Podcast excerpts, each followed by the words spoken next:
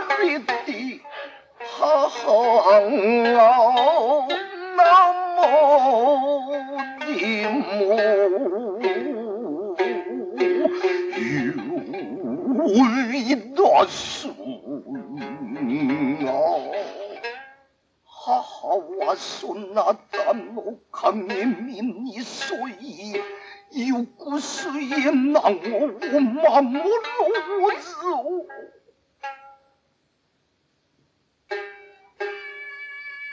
为西湖我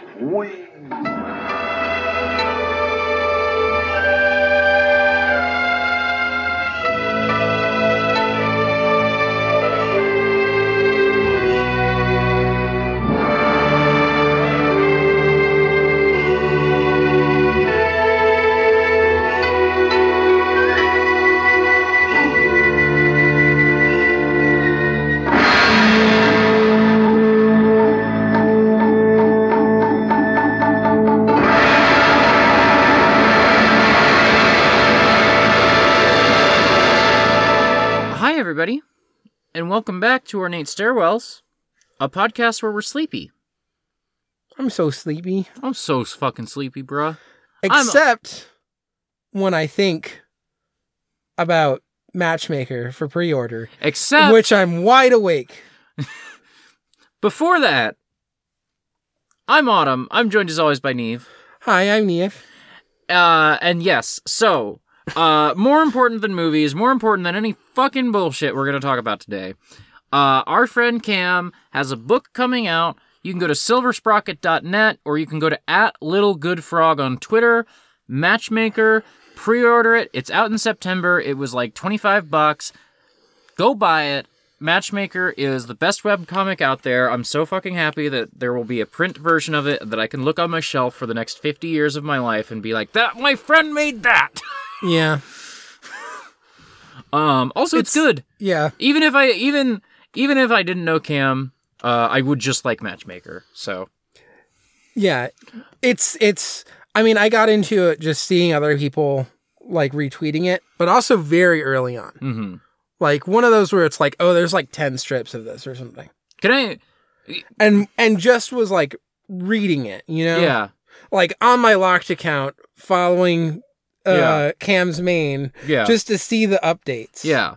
Uh, and then towards the very end, actually becoming friends with Cam. Yeah, can I tell you? Can I tell you what actually happened here? Because I'm I I actually know what happened here. What? I knew that Cam listened to this and some other export shows. Um because because I saw them hanging around the Discord sometimes, I, I saw them on Twitter and I was like, oh, I really like this comic they do. And then as I got more invested in Matchmaker, I was like, I have decided that I will become Cam's friend now. And I basically just sort of manifested that into the world that I was just like, I will become Cam's friend because I like this comic so much. Yeah. Which is also, I don't know. I became M's friend because I liked abnormal mapping a bunch. don't, if you're listening to this, probably don't do the thing I'm doing. Yeah. or don't be weird about it. Don't be weird about it. Um, Also, I think there's just like a different energy. Um, not that this also like you can still be weird about it with this scenario. yeah.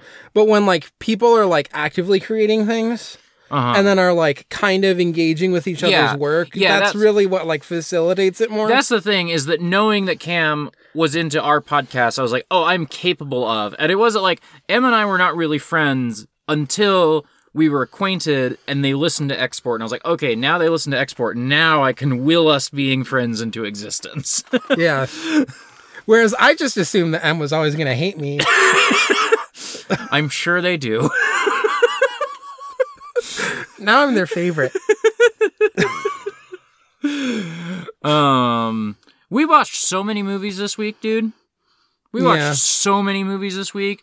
You watched Highlander: The Source. Nope. I watched The Lord of the Rings. Nope. I Well, did do, that- yeah, yeah. I did do that. yeah. um, it's gonna it's gonna be a light episode. It's just it's just gonna be a light episode. It's fine. I'll talk a little bit about Columbo, but not that much because people can go listen to Totally Reprise. Yeah. Um, do you want to talk about Columbo now, or you want me to do my two, and then you'll do Columbo, and then we'll get to Mad Fox? Let's do that. Okay. You looked like you were about to say something else. No. I don't have that much to say about Columbo. I don't have that much to say about Yeah. Highlander: The Sorcerer, or Lord of the Rings. You have podcasts about, well, you have a podcast about one of these, presumably. I haven't listened to it yet because it was recorded but not released. exportaud.io slash franchise to listen to our episode about Highlander the Source. Now that one I've listened to, and I was gonna, I was gonna, uh, semantics. Is that podcast about Highlander the Source? No, it is not. is that the one where we're Googling Richter Belmont armpits, or is that the previous episode? That was the previous episode.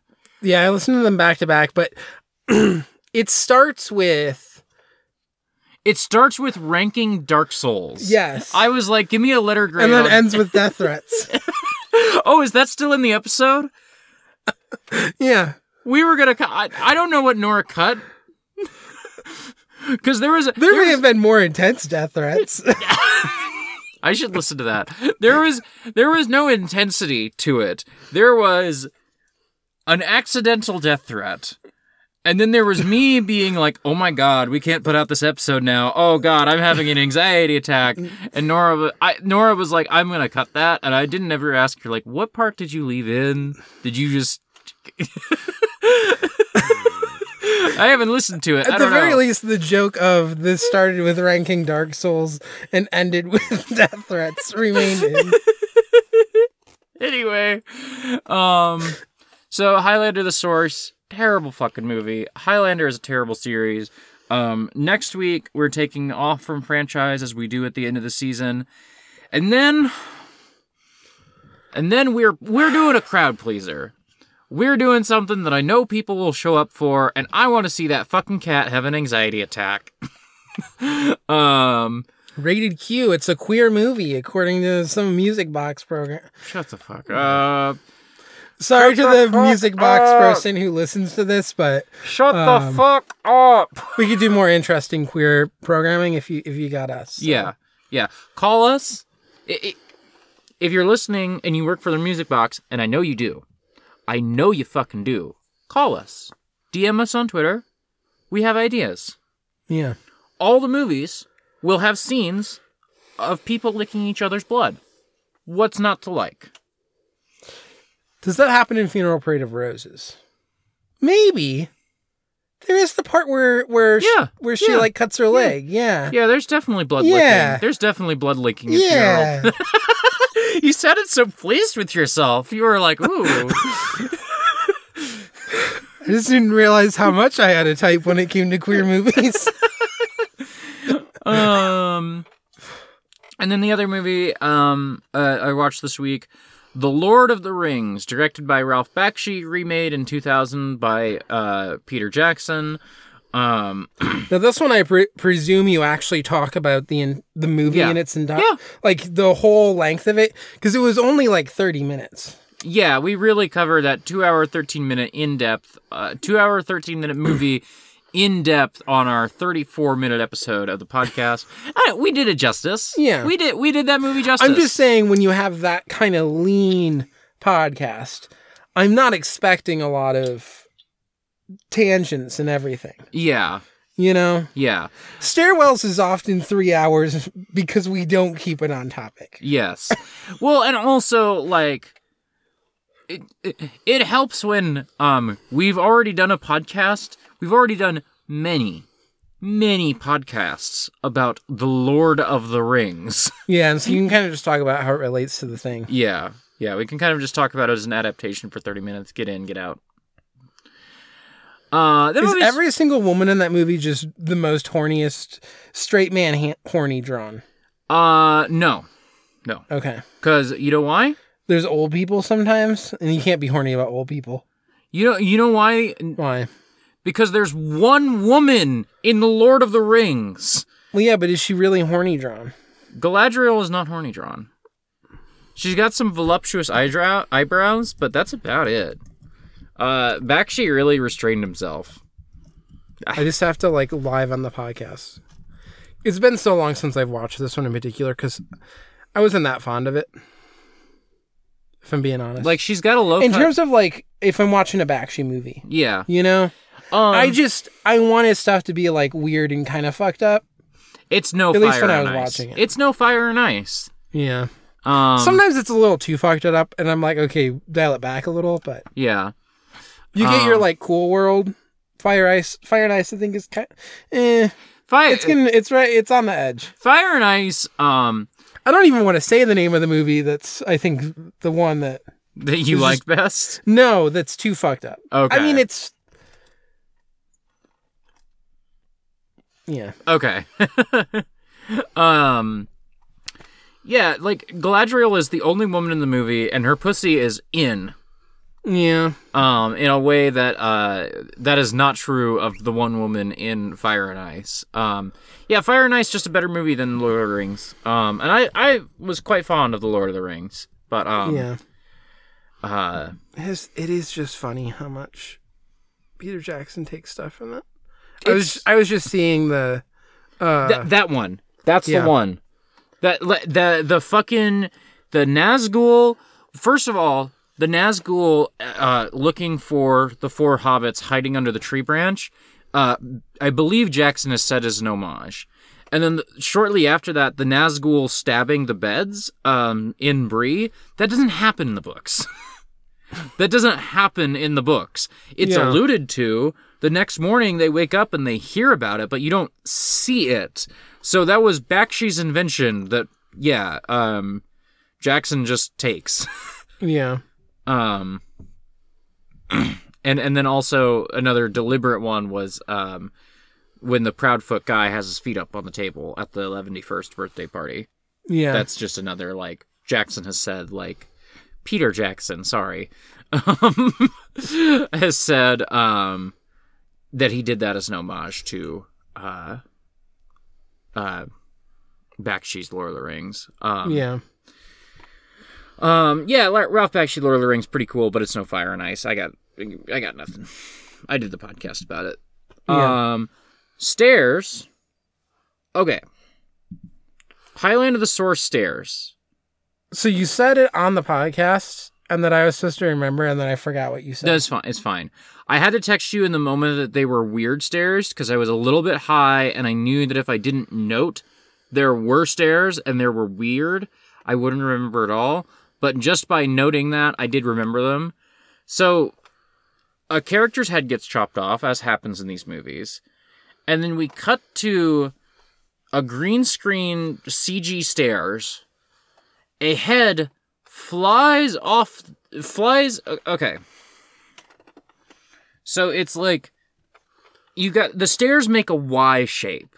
There's two sets of stairs going down and inward. Mhm. And then there's another they they meet at a little like level, like a square, and then outward from them there's another set of stairs going down. Or I guess going up and then out in two directions, you know? Yeah. Depending on which way you're walking. So someone is standing at the top of the left side of the stairs, left from the camera's perspective. The head is chopped off. It goes flying. It splatters blood everywhere. Um, and then the main guy, uh, the main bad guy, his superpower is that he runs really fast and has after images, and he squirms a lot. He's a little squirmy guy. And so after he cuts off the head, he's like down the stairs. And it's weird. It's just a weird looking thing that happens. um so um uh yeah, that's about um I'll give you a D plus because they're like bad, but like amusing bad. Yeah. Um, The Lord of the Rings. S for stairs. One, Tolkien just had that in the work. Yeah. Now, before you talk more about the Lord of the Rings, I'm mm-hmm. gonna I'm gonna put a little spot here where I'm going to put in what you said on the episode itself because I I know you rated it on the episode, so I just want to see if it lines up. Okay. I, I'm excited to hear. There's two main things with stairs. There's two main things with stairs. One, a head gets chopped off. It torn off. is torn off. It flies down a set of stairs and leaves like some blood streaks. And then uh, the one man runs really fast with the after images across the stairs. There's like It's a T-shaped share. yeah, it's a T-shaped stair. T-shaped share. yeah, you're you're getting higher and higher. It's fine. It's fine. Um, and then the other one is a but when they have the big climactic fight at the end, they fight between two sets of stairs. Yeah. There's like one coming down into a pit, and then there's one going up out of the pit and into the source. which is a big light. Yeah, and the pit is about four feet deep. It's weird. It's a weird little pit. A weird little pit. Yeah. Um, Lord of the Rings stairs. Lord of the Rings stairs S. First of all, Tolkien just put that shit in the work. Tolkien himself put the good stairs in the book. So that helps. Second of all, the mines of fucking Moria. There's stairs everywhere. They're mines. Yeah. and that's not even the only stairs in the movie. That's just the ones I'm remembering right now. I think there's some cool ri- stairs in Rivendell, if I remember right. There's some cool stairs like other places. There's definitely more cool stairs in the Mines of Moria because I definitely thought this is an S even before they got to Moria. Cannot remember what it was now, um, but that's fine. I don't think there were any good. There were notable stairs in the inn at Bree. There's Moria and there was something else. Oh, whatever. Who cares? I'm belaboring the point. Um, you have penciled in our next movie while I was talking, which I'm You can ex- you can object to this, but no, I'm very excited. I was literally going to say you penciled in because we were talking before the podcast. I was like, hey, we should figure out what movie we're doing next. We didn't do that. So you just while I was talking typed something in, and I'm like, that's a great idea. I like it. So Yeah. we'll do it next time. We're covering Man with a Movie Camera by Dziga Vertov. Yes. This will be the start of going through sort of history uh, of documentaries, talking a little bit about different like styles that emerge, things like that. Um, probably when we watch it, we might like I'll talk about the Lumiere brothers films as Uh-huh. like sort of one of the origins of film being kind of a documentary mode. Um, and then we can also like briefly look at Nanook of the North and uh, maybe if I can find like a Kino Pravda newsreel, we can watch a little bit of that, which is also a Dziga Vertov thing. Um, a lot of people start with Nanook of the North for like, let's talk about the origin of documentary film. Um, and I think there's like, especially if you're doing like, here's the actual history and you're contextualizing it. I just don't want to do it as an episode because it's not that good of a movie and it's like, If we were teaching a course Kind on of it, racist. I would be like, yeah, we have to do it. yeah. But we're not teaching a course. We're making a podcast. Yeah. So I, I guess I can say here if people want to like do the extra work and they want to watch Nanook of the North, because there is stuff that's like useful or like informative about like someone creating like a, a sp- particular intention for a documentary style. It is just um, deeply seeped in a like 1920s sociology where um, there's a lot of like implicit racism even as they're as they're trying to preserve a culture. There's a lot of that like baked into it. You- Um, the man that they're doing that they're recording for the most part, his name is not Nanook. Yeah. They're just doing that so that they can have the little catchy Nanook of the North. You you did air quotes around preserving the culture that I Um, Yes. think came through, but I The- wanted to highlight. Yes, because also part of what what is happening is a lot of the stuff nobody's practicing anymore, and they're just having this one guy sort of recreate it for him. Mm-hmm. Uh, so they can sort of do these stage scenes, but exactly how accurate some of this stuff is is up for debate. Yeah. Um, and then also this like particularly colonial idea of like preserving a culture that you're actively wiping out Right. is like baked into it. Yeah. So all that stuff is in there watching it, and then also like there's some fun stuff to it, but it's not the most engaging movie Yeah. either. I think I saw. How long is it? Um, I want to say we watched. long. I want to say we watched like part of it for a class, but if it's only like a thirty-minute movie, we might have watched all of it or something. It's an hour and a half. It's an hour and a half. So yeah, I think maybe I saw 15 minutes of it for a class one time just to sort of like here's what this was, but we didn't even a professor who was like teaching a course on the history of film was like this is like important, but like you're all here for like film 201. You don't Yeah. really care and so like we're not going to belabor Nanook of the North of all things. Like we had to I think we had to watch all of Birth of a Nation, but like um I don't believe we watched all of Nanook of the North. You know. Mm, yeah. Uh, um. That's also just a good old fashioned Kansas education for you. Yeah. um. You can also like people can look into read a little bit more about Nanook of the North as like a thing and all of scholarship that's gone in and around like what's the accuracy here, blah blah blah. Um. But I, like I also think it's a thing if people are curious, you can also watch like 15 minutes of it and get the idea. Yeah. you know? Um so i i would say for me i i would call it more important than something like birth of the nation. Hmm birth of a nation. Um it is something that's a little bit worth more worth watching at least some of but also, Also- there's like a, a lot of like context around that and i don't want to just have an episode that's me providing context for a movie that we watched and we thought was eh Yeah. Also, kind of remarkable for all the um troubling uh race stuff around Nanook of the North. Somehow, somehow, miles and miles better than Birth of a Nation. oh um, you know. Yeah. Uh, one is just like uh, actively malicious. Yes. One of them uh, uh, helped popularize the KKK in the States. Yeah. um. Anyway, Columbo. Columbo. Uh, so I watched two. I watched the what is it? Greenhouse Jungle. Mm-hmm. It was a pretty fun one. Um, it- that one in particular, and I won't get into too much of it because Totally Reprised hasn't gotten to it yet.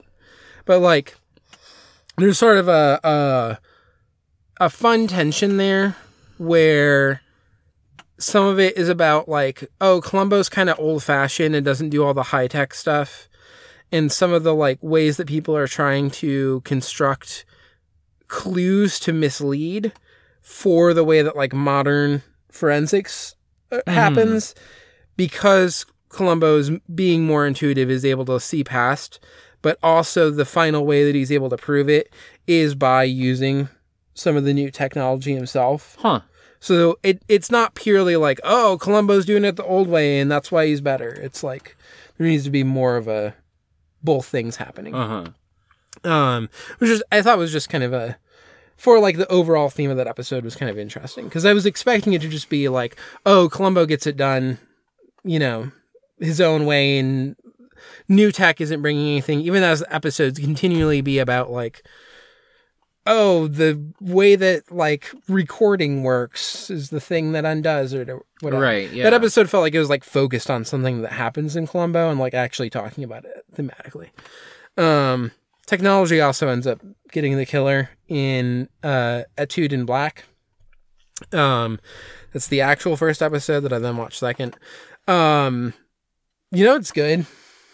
Mikey and Nicky. Mikey and fucking Nicky. Yeah, that's the prequel to Mikey and Nicky. That's like, uh, um, it's not as good as Mikey and Nicky. No. The episode is not as good as Mikey and Nicky by I- a by a long shot. yeah. Do you know? Do you know? Have you? There's a good clip on YouTube or perhaps Criterion of uh, Peter Falk explaining how Mikey and Nicky came together. I don't think I've seen the clip, but I've I've heard the. So, so for listeners, um, Elaine May comes to Peter Falk and says, "Hey, I've got this script. I'm really, I, I, I think you're perfect for it.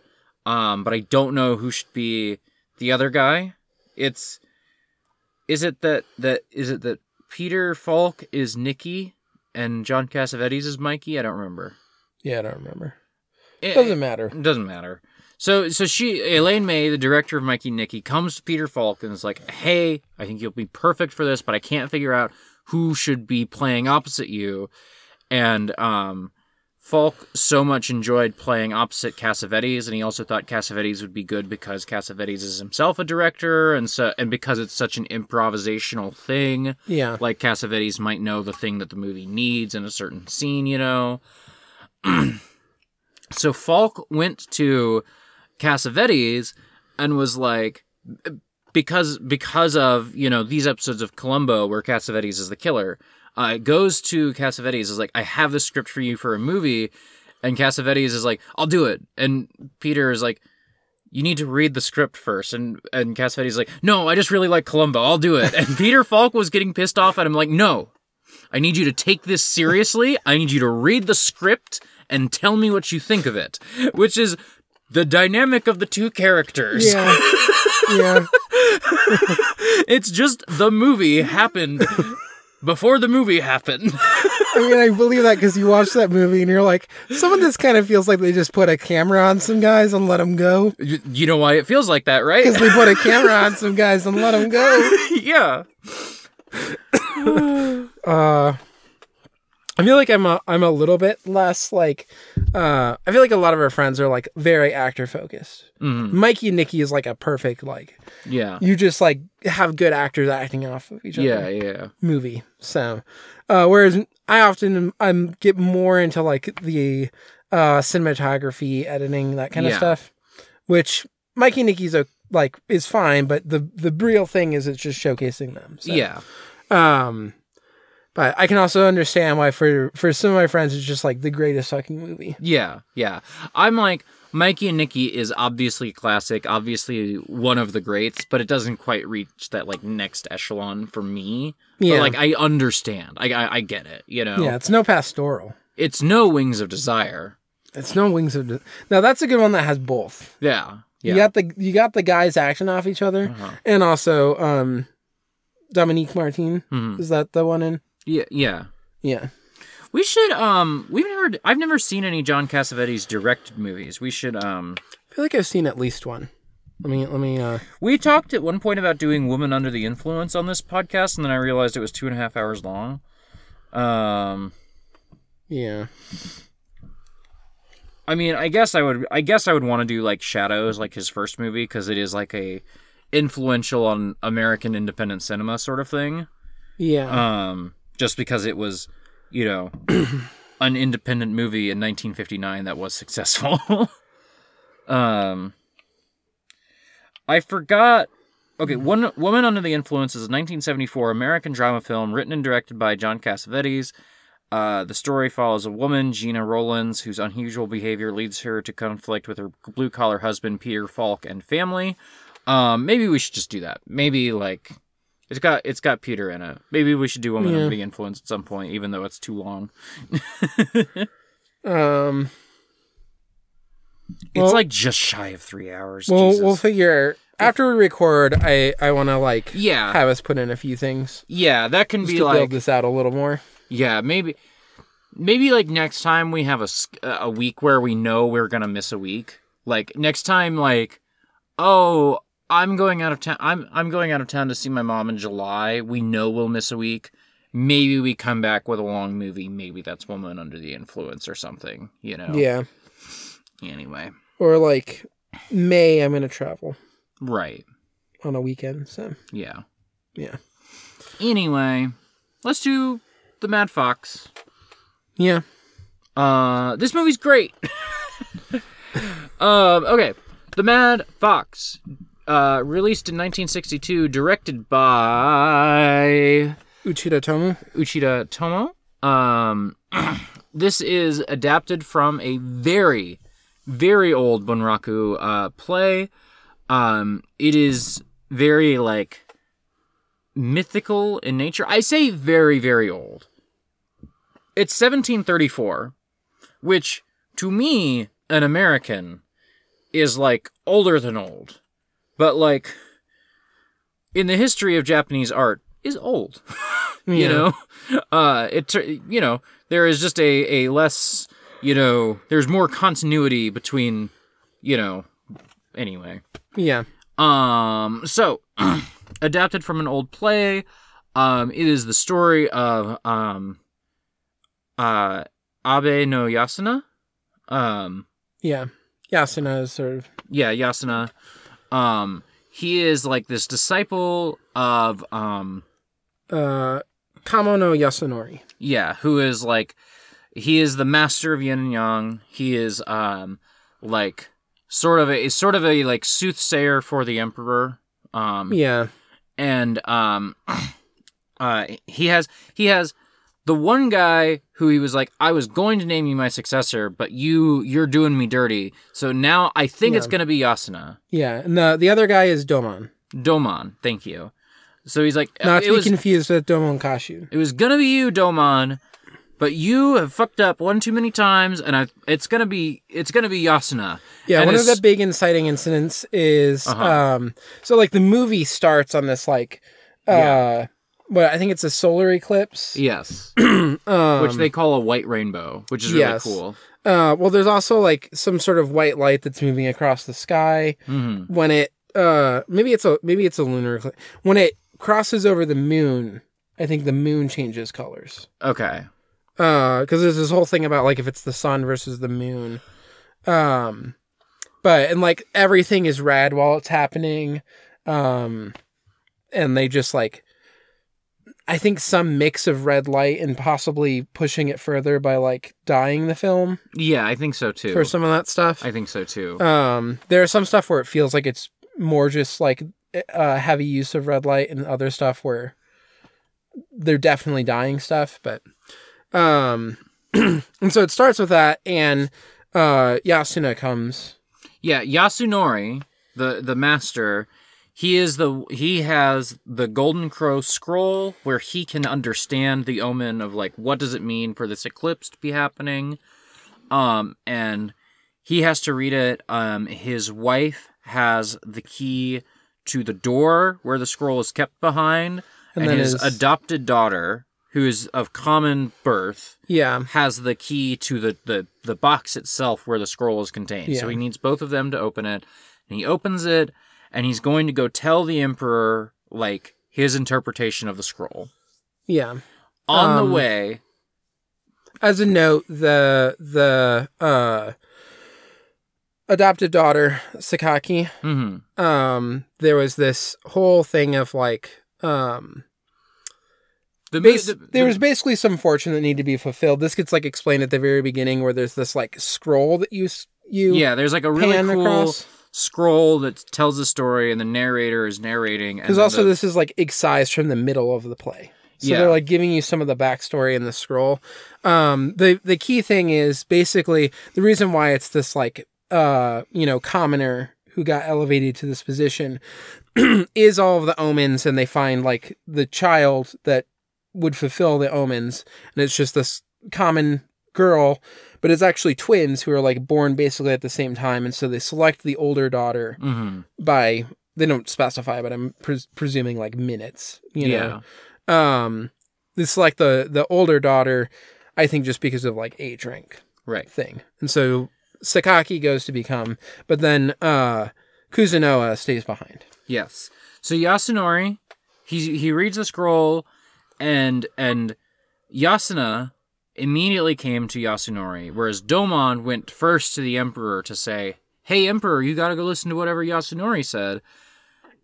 Yasunori is insulted by this, and he's like, "Obviously, the Emperor knows to listen to me. Everybody knows to listen to me. You didn't need to do that. You should have come here. Uh, and when I get back, I'm writing you out of the will." Um, the wife who supports Domon, um, and doesn't like Sakaki, the adopted daughter, uh, is like nods her head, and one of Yasunori's like escort kills Yasunori and everybody else, um, and then comes back and is like, "Bandits attacked us," um, and y- Yasunori is dead, and now he has no clear successor. Sakaki, the adopted daughter, wants um, Yasuna to become the uh, um, successor, and the wife wants um, uh, Domon to become the successor, and so there's a little back and forth about it. And Sakaki is like, "Well, I knew what Father read, and I will go tell the Emperor what Father read." And she goes before the Emperor and says her piece, and sort of Which notably is if it was the sun that was like held still, then it would be something with like the the ruler basically Yeah, the emperor would be in trouble if it was Yes. a, if it was the sun that was transfixed, which I think means Yes. solar eclipse maybe. Yeah. But it was the moon that was transfixed and so the heir Yeah, is cursed in some way. and it will cause uh you know the interpretation here is that the country will be thrown into turmoil because there's something being tran like transfixed with the heir which they interpret as the heir is not going to have a child and that's what's going to cause Yeah. the the issue and so the court's all worried about well how do we make sure that the heir has a child yes. um and specifically the confusion will be part of the turmoil. Yeah. Which then this is the the dramatic irony that makes the play move is that everybody's so worried about the prince's heir and no one's thinking about obviously the heir that's being told about in the omen is the the, the Yasuna. Yasuna Yeah. is, is Yasunori's heir and the confusion there like that's obviously what the omen's about yes especially because more stuff will come about from the omen that will continue to like lead Yes. into the story Um, and so so Sakaki goes before the emperor and and says, you know, tells her interpretation and is like, I think that Yasuna should become the new master. Um, and there's discussion in the court about that. They're also mad at her because she didn't uh, bring a solution when she interpreted, uh, which is just big white collar office job where you're like, But- I've diagnosed the problem, and they're like, and you don't know how to fix it. But also, you know that if she was like, and this is the solution, like someone would have been like, well, how can we know? She's not the master. She's just a lowly woman. Ugh, we Yeah. can't listen to her. Like, you know that if she had a solution, she still would have been discredited. Yeah. Uh, so she's like, oh, he wanted Yasuna to be the the heir. He he will be able to come and like do the further interpretation with the scroll once he's named the successor Yes. officially, because that needs to happen before they can open up the box with the golden crow scroll. So they go back home and they're going to open the scroll with both of the potential heirs present. They open the box. The scroll is gone. How could this have happened? It obviously must have been Sakaki. She clearly has been the character with evil intent through this whole movie. We have to arrest her immediately and torture her to death. Well, of course, it's the mother who's like, we must arrest you. So, yeah, yeah. Um. The mother who has definitely not spent this whole movie cigar chomping. Yeah. Uh, she definitely is just she laughs. Oh, ho, ho, ho." so that was pretty good. That was pretty yeah, good. she pretty much does. yeah. Uh, she laughs a little bit differently, but you would still Yeah. in katakana write it out. Oh ho ho ho ho ho ho. Yeah. Yeah. Me would be proud. Yeah. Um, so, um, they torture her with Yasuna watching. Um, she dies. Uh, one of her handmaidens helps Yasuna escape from his, like, imprisonment. And he goes, Uh, it- as a note in all of this too, because I don't know if we covered it, Yasuna and Sakaki love each other. yes. Um, and the the mother seems to be doing kind of like a cougar seduction Uh, of, of Domon. Domon. Yeah. Yeah. So so Yasuna escapes his imprisonment and he goes and he eavesdrops on the mother and Domon and the and the mother is like, I had the scroll in my sleeve the whole time and we'll just pretend that um She, you know, told us where it was before she died. yeah. Um and you know, haunted by the haunted by knowing, um Yasuna takes the scroll and uh, in the in the sort of kerfuffle burns down the temple um and he sort of goes mad at his love's death and um he has to flee because you know obviously i don't i don't i don't think it's said that like the authorities were against him but i think it's pretty easy to infer that like the the the mother would be like he burned down the temple in his rage we have to capture him you Yeah. know? In fact I, I know I- that it's not said in that moment but it comes back to later that he is on he is on the outs with the law Yes. Um, part of the reason why I don't think it fully explores it is, and I don't know how much is being edited from like the middle of parts of this play. yeah But this work in particular seems to be most focused on like his loves. Yes, I would. I would bet money that Like in the... the- full play that's addressed, but in this version of it, it's like, well, you'll understand that later, so we don't need to talk about it now. The the more like political court stuff only really comes up in the ways that it ties into his actual story of like love loss. Mhm. Um like all of the stuff at the beginning that we've been talking about, which is this like uh royal court drama, Mhm. is also revolving around like what's happening with the uh you know the omen and what it's predicting that is being misinterpreted but we are learning about it through the misinterpretation and realizing it's really about him Hmm. so that's why it's there it's also there because you need to to some degree explain sakaki's death and that heartbreak Yeah, um but up until this point colors have been fairly saturated yeah. A- um, it the the red like- at the beginning and like the the scroll at the beginning when you see it is like really intense saturation, and then it kind of falls away where it feels a little bit more like oh you're just watching like a 60s maybe 70s like uh Jidaigeki. It's a little bit stuffy. Yeah, it's it's not. Yeah, I wouldn't say it's realistic, but it's like it. It's very staid. It's very conservative in its tone.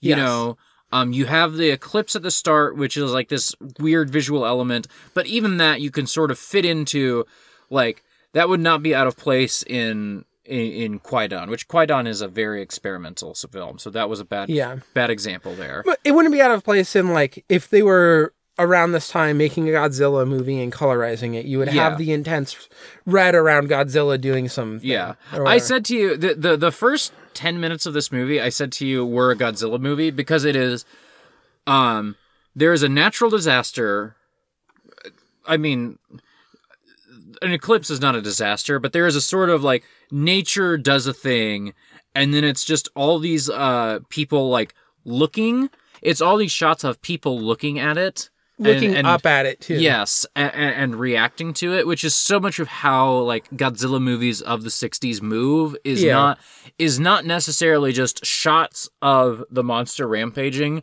but shots of people observing the monster. You Yeah. know? Um, and in this case, it's this like ill omen. Yes, yes, you know. But that that is also going to rampage at least one man's life. yes. what if Godzilla decided I'm gonna fuck you up? Yeah. Uh, but so when you get to the point where he he uh, goes into madness, basically, yeah, we sort You of like fast forward maybe like two months later, maybe. Yeah. and he's kind of wandering around, uh, seemingly not like fully connected with uh, what's going on with the world around him. Uh, and he's sort of in this like field, and there's these these uh, headstones. headstones and he uh, goes and he asks like you know basically give me sakaki back or give me someone just like her That's where you fucked up.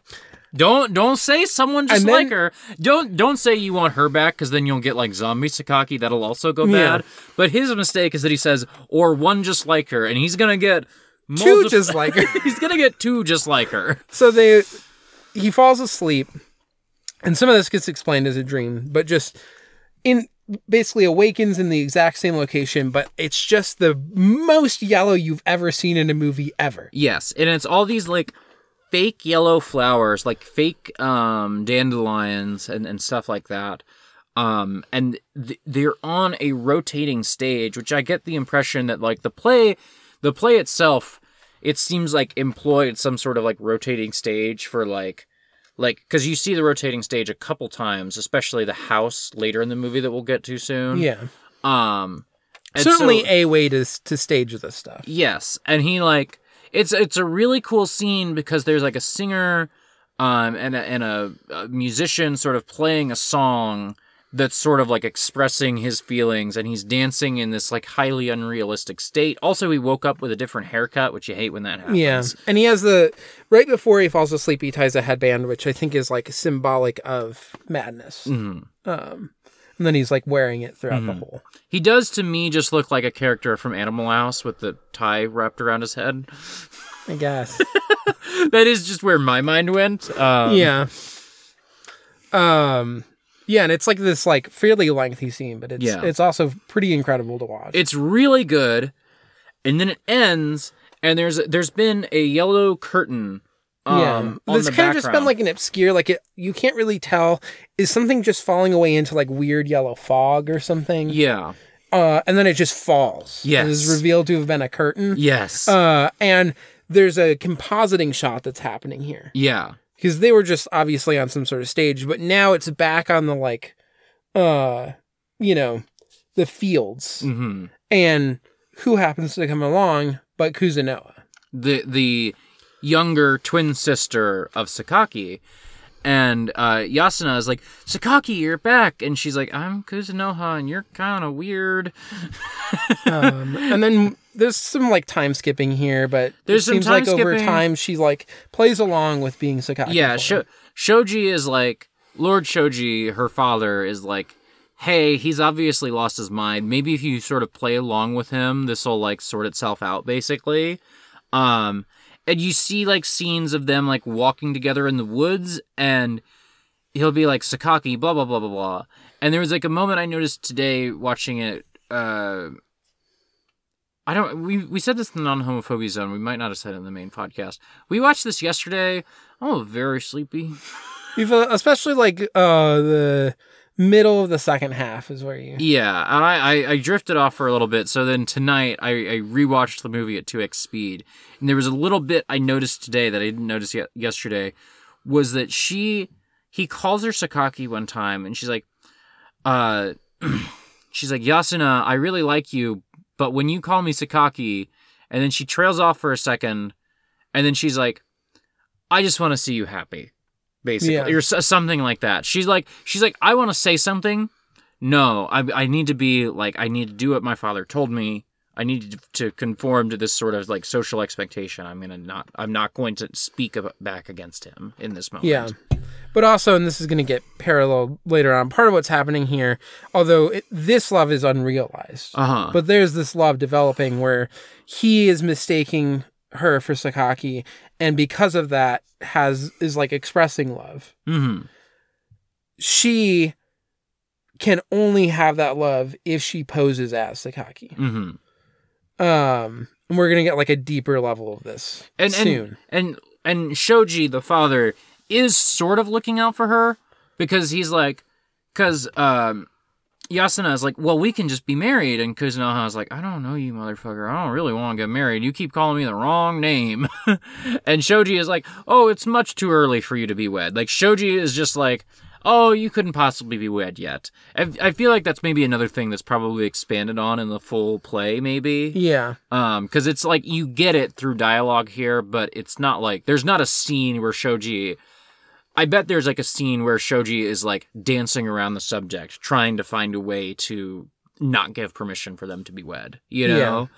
but there there's this like tension where in some ways she seems to be getting like growing fond of him but also wants to assert herself rather than her being her sister Mm-hmm. but also that like makes certain things impossible Yeah. because of him being in love with Sakaki.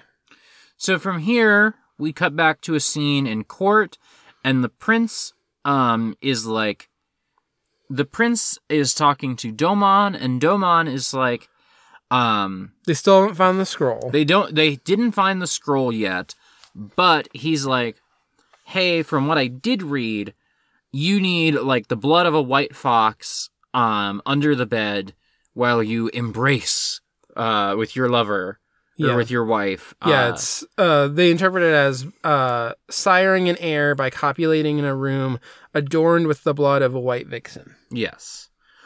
This is also going to be about uh Yasuna actually. This is also going to be about Yasuna, actually. um. So so uh you know the men of court all go on a hunt for a white fox. Um, and Kuzunoha Yeah. and Yas. Specifically like I remember seeing this like old female fox. Uh huh. Uh white, you know, old white vixen. We're going to Yeah. go hunt her down. Kuzunoha and Yasuna are like walking through the forest uh, while the hunt is happening, and then and Yasuna is like, "Oh, I hate hunting," and they come across an injured old woman all of a sudden. Yeah, who sort of moves oddly through the brush and then Yeah. falls out. She sort of like scampers, I would say, um, which is weird for an old woman. I don't think of old women Yeah. as scampering, but I'm Um, sure she's just a normal old lady. And then she sort of falls out with the arrow in her back. Yeah, Um, and so they take her back to her home, and her well, hus- and the hunting party comes across, and they're like, "Where's the white fo- like the you know white vixen that we shot?" And Yasuna's like, "You idiots! Can't you tell a human from a f- fox? This is obviously a human." yeah, Uh, his inability to tell the difference between the two will also continue to be part of this. Yes. Now I know that we all believe that foxes are capable of shape shapeshifting themselves into humans, but this is obviously a human and not a fox. Yeah. so he helps her back to her home, which is in some weird part of the forest, and Yeah. yeah, Weird that they have a, a sort of den in the middle of the woods. yeah. 'Cause they're it seems to have like even compared to the rest of the woods, like more gardeny stuff just kind of growing on, like Yeah. almost like if you were like a. a you know, fox that hunted and would drag corpses back. Maybe like uh-huh, that uh-huh. would fertilize the soil more, and there'd be more bou- bounteous.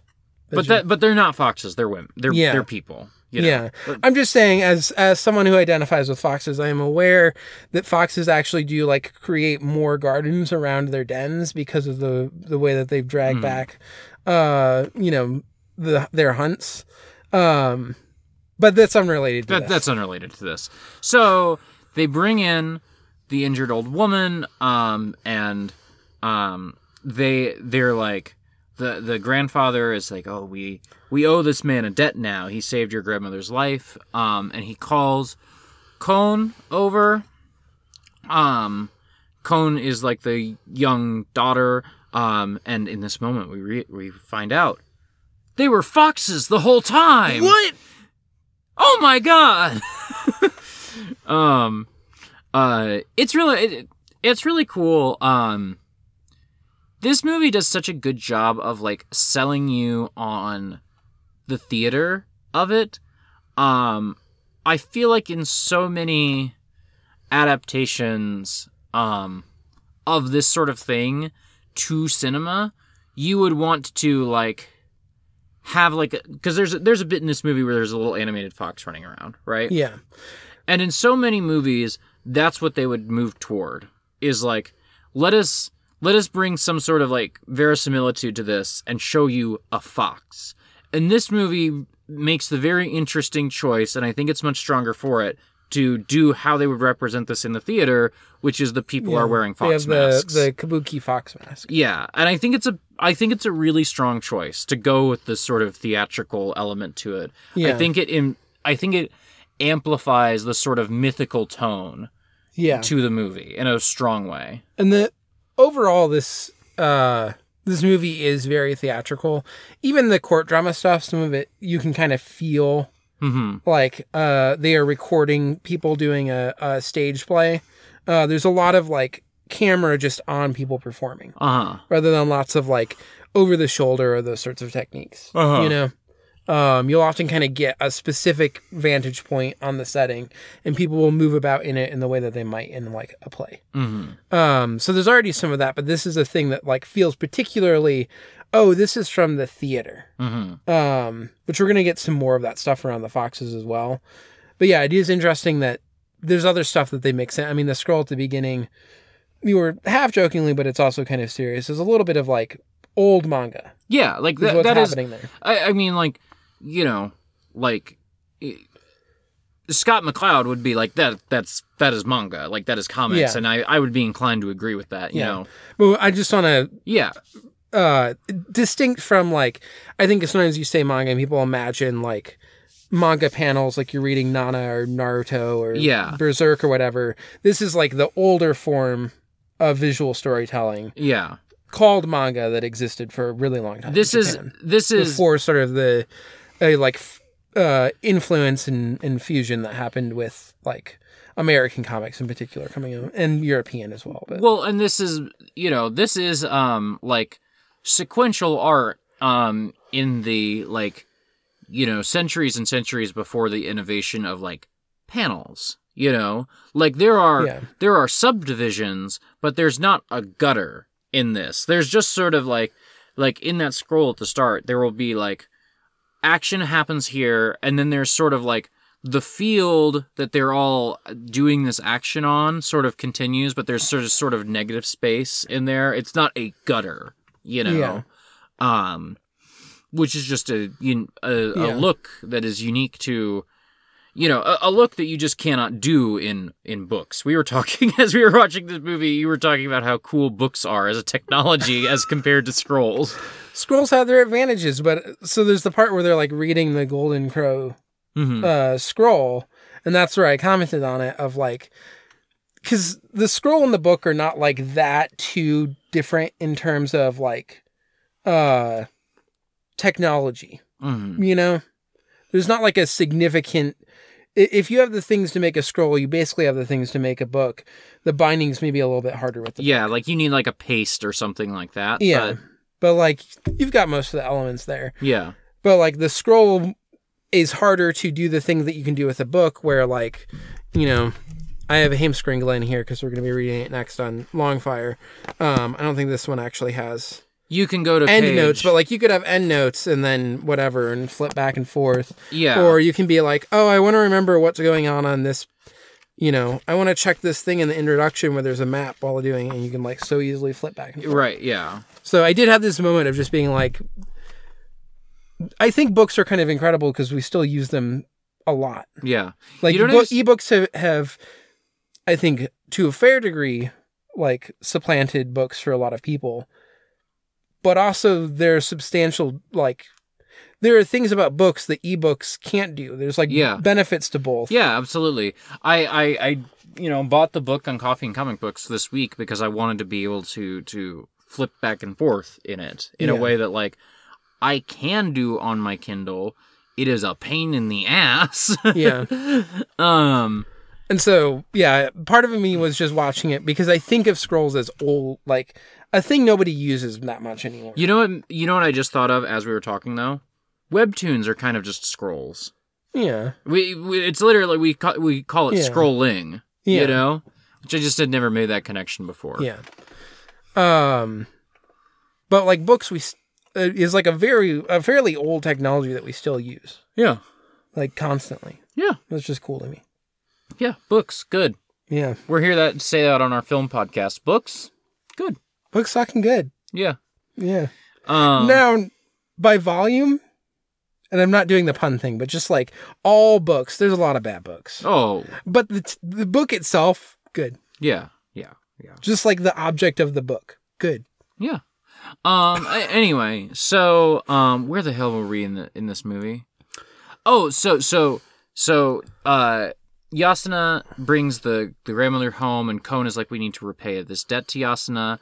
And in this moment, it is revealed to the foxes um, that Domon and and the court are sort of also hunting Yasuna, and so in a like, so there's there's the theatrical element of they've got the kabuki fox masks on, and then we get into a sort of like thing you can only do in cinema, um, it- where they transform into like will o' the wisp sort of things, um, where they're like little fires floating around. That might be a th- thing you could do in theater. Yeah, but there's also a thing that they're doing where they're fading to show the transformation. Yeah, they're fading. you couldn't really.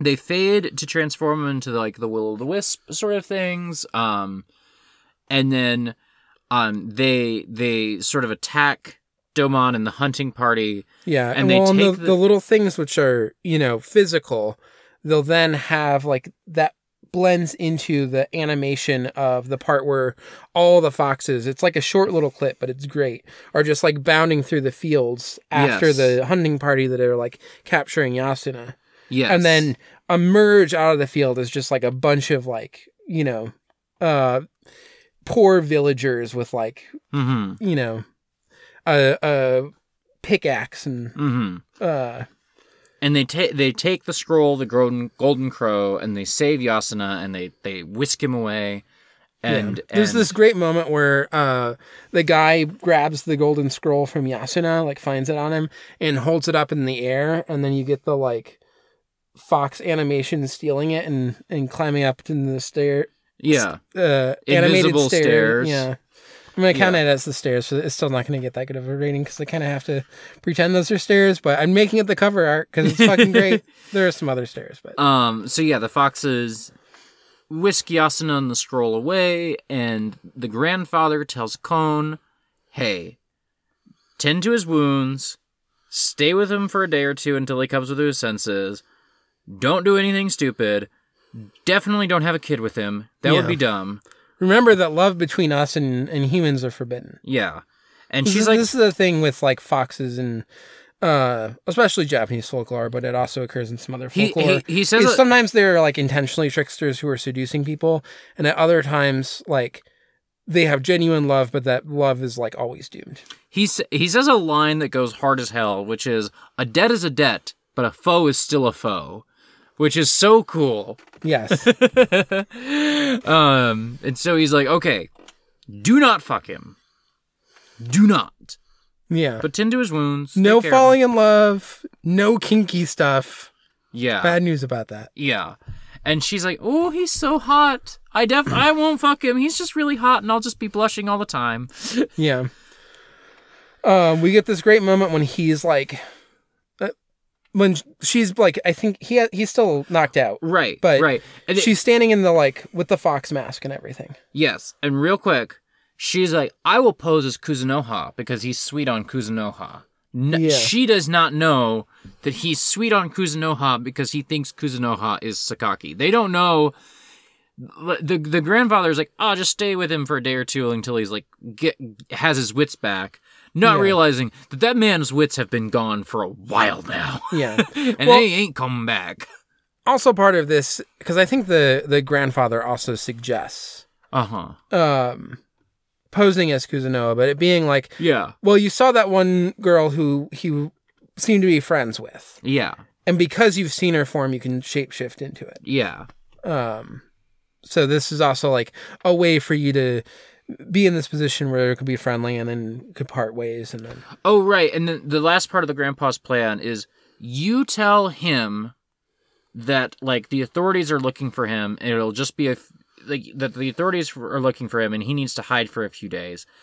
I'll tell the authorities, um, something else. I forget what the, the but the but but um, like the grandpa poses as a human, and like throws the authorities off the scent somehow. I don't, I don't remember Yeah. exactly what his plan is. Um. Anyway, this is a great moment of her standing in the the fox costume with the fox mask, and then they do what would be like the actual costume change, like quick costume change on stage, where it just like pulls away down into the ground, Uh huh. and it's just the you know the the same actress who played Sakaki and Kuzunoha, there in the form of Kuzunoha with like Kuzunoha's outfit on. Yes, it's, a really good effect. Yeah. Um and then uh she goes to tend to his wounds the way that a fox would by licking his blood. Yeah. We were But- normal about that. The the grandpa said no kinky stuff. We were so normal about that. The the movie's so normal about it. It definitely doesn't Yeah. linger on it for a really long time. A really long and show him like having uh facial expressions about it. Yeah. Yeah. Um facial expressions. Um, so then from there, it's like hard cut to a curtain, and a hand reaches and pulls the curtain back while a singer starts to sing a song. It's so fucking rad. Yeah. As we sort of enter the last 20-ish minutes maybe a little more um of the uh the final act of of the movie um of it all of this is going to take place so there's a curtain and you can see where people are going to walk up onto the stage and they're on a stage you can see like the edge and Yeah. everything And to this point, all of the sets have been made with some amount of verisimilitude. mm. You know, even when they sometimes feel like, oh, you're doing like a more realistic and like doing it on a big film set so you can shoot this, you're still like positioning the the like front of the building to be similar to like the way that a kabuki stage is arranged or whatever. yeah Like there's still ways that stuff is evoking stages, but there is still like a film set mm. and what that means for like trying to seem like reality. yeah This is like the cliffs and the trees are just the things that you would paint in the theater that Yeah. when I like did theater stuff I was you know one of the ones in the back and I did set design and, And, I was like painting you know a, a golden statue for the king and I or whatever and like paintings on background paintings for films especially of this era are meant to be seen at, at specific angles that trick the viewer into thinking Yeah. there's more there Whereas these are like wooden cutouts positioned as well, the way that you would on a stage. Like it's Yeah. fully just the Because you stage set design. you can't trick somebody in theater Yeah. they know they're in the theater they're sitting there Yeah. you know And so you only your only intention is to give them the sense of the space. And Yeah. so like the the wooden house that they're living in is like clearly like stuff that has been painted to look like old wood. and there's a there's like no fourth wall on the house Yes. there's an implication of a fourth wall but it's not there so that you can sit in the audience and see into the home Yeah. you know And we remain like basically like every single camera shot I think it would be an audience position looking at the stage. Mhm. Even as it like zooms in a little bit more. hmm And there's one part where they really want to get the side of the Uh-huh. building. And they they use that turning part again. Yeah. And it literally just turns the entire building so you're seeing the side of it for Right. that like one shot. Yeah. And then it turns back. Yeah. So in this, we get the the stage, uh, or we get the the story of like Yasuna and um Kon's marriage. Um, Kon posing as both Kuzunoha and Sakaki is sort of like she uh, she's It seems like in this relationship, he talk he refers to her as Kuzunoha. yes, Like in the additional layer, right, right. he She- is now no longer seeing Kuzunoha as Sakaki. Mm. He's seeing the the fox as Kuzunoha. right, And they're able to now yes, yes, like yes, yes. finally with that they are able to have the relationship. and they have a child. Um, we you know we fast forwarded like ten months. They have a child, and um, he's like, "Oh, I want to go show your parents our our baby," and she's coming up with excuses for why they can't do that, and he's like. I have the scroll. I need to go show the prince the scroll and interpret it. She, she's like, Oh, I can't do that. Why can't she do that? Well, a stinger helpfully informs us that to get to where the prince is, they would have to go through fields. And this time of year, fields are trapped with delicious fox treats for foxes. Um, and she couldn't resist. And so, no, we cannot, we cannot go because I couldn't possibly resist all those treats. It is really hard for foxes to resist fox treats for foxes. Um, and so she, No gummy lasts long in this house. no gummy lasts long in my house either. yeah, but i'm a fox. Yeah. You're a cat. Those are cat treats for cats. Uh, those are mostly Nora treats for Nora. Oh yeah, Tho- those are wizard gummies. those are wizard gummies. Little tinctures in the form of a gummy yeah. Um, to take and ponder. it's weed, everybody. Yeah. It's weed. Yeah. I'm sure she's pondering her gummies right now as we speak. It's Friday night. This is what she does. I love her. Anyway, um, so she's like, "Oh, we definitely can't do that either." Hey, hey, babe, why don't you go cut some wood? And he's like, "Oh, I love cutting wood. Yeah, I'm easily re- re- redirected. My, I'm kind of no thoughts head empty. And if you put something in front of me, I'll go do that thing now." I mean, I have finally achieved the thing that I've been yearning for this entire play. Uh, And no complications Yeah. will occur. yeah. I am just in love with a woman, a woman who I no longer see as the wrong woman, but I only see as the correct woman, Kuzunoha. Yeah. So he goes out into the woods to chop some trees. Uh, while he's gone, she does like like oh he forgot to close the door behind him. I will use my fox magic to close it at a distance. You know. Yeah. Um, and she's taking care of the baby. And as she's weaving and taking care of the baby, um, Shoji and the real Kuzunoha and um, uh, I feel like at some point we see like some scouts who discover it first, and then yes, yeah, yes. and then Lord Shoji comes along. Yeah, there's some scouts who see it and they see her doing fox magic. Yeah. And they're like, oh shit. So they go and tell Shoji, and Shoji and Kuzunoha and um, Kuzunoha's mother show up. And Kuzunoha's mo- mother goes and sees uh, Kon and is like, I don't even know which one's the real Kuzunoha. Like, I, the mother, cannot even tell whi which one is the real one in this moment. You Yeah. know? Oh, this is the other thing. So the the grandfather went and told the authorities that he had been spirited away by the. He was going to say Yes. spirited away by the foxes, and he's like, Mm-mm. "That's actually kind of what's happening. Spirited away by the gods." Yes. Yeah. Yes. This will also tie into how they interpret what's happening. Yes. So, uh, uh, what's his name? Yasuna comes back and he's like, "Oh, you're playing a prank on me." Yeah, because she's acting. You know, Kuzunoha has just arrived and is behaving as if she's just arrived and Yeah. hasn't seen him in forever. Just um, arrived, fell in love with him while he was gone, and definitely has not had a baby. yeah. Um, and he's like, "Oh, what a prank you got here!" And with like time to spare, you got dressed up in the, you know, yeah. Lord Shoji brought like your Your finery. your finery, and you decided to put it on, and you would you would all play a prank on me and pretend Yeah. that you just happened along. And then he goes, and they're like, no, but there is a woman in there who looks exactly like Kuzunoha. And they think that he's been living with the ghost of Sakaki. Yeah, Um, and he uh just breaks in this moment. yeah, um, and Kon reveals, I was a fox the whole time. I didn't know how to tell you. Um, I have to leave now that you know my secret, and you have to raise the baby by yourself. Um, and the singer is like, Baby, don't ever grow up and do anything that will get you made fun of because if you're ever made fun of, everyone will find out you're a fox, actually. yeah.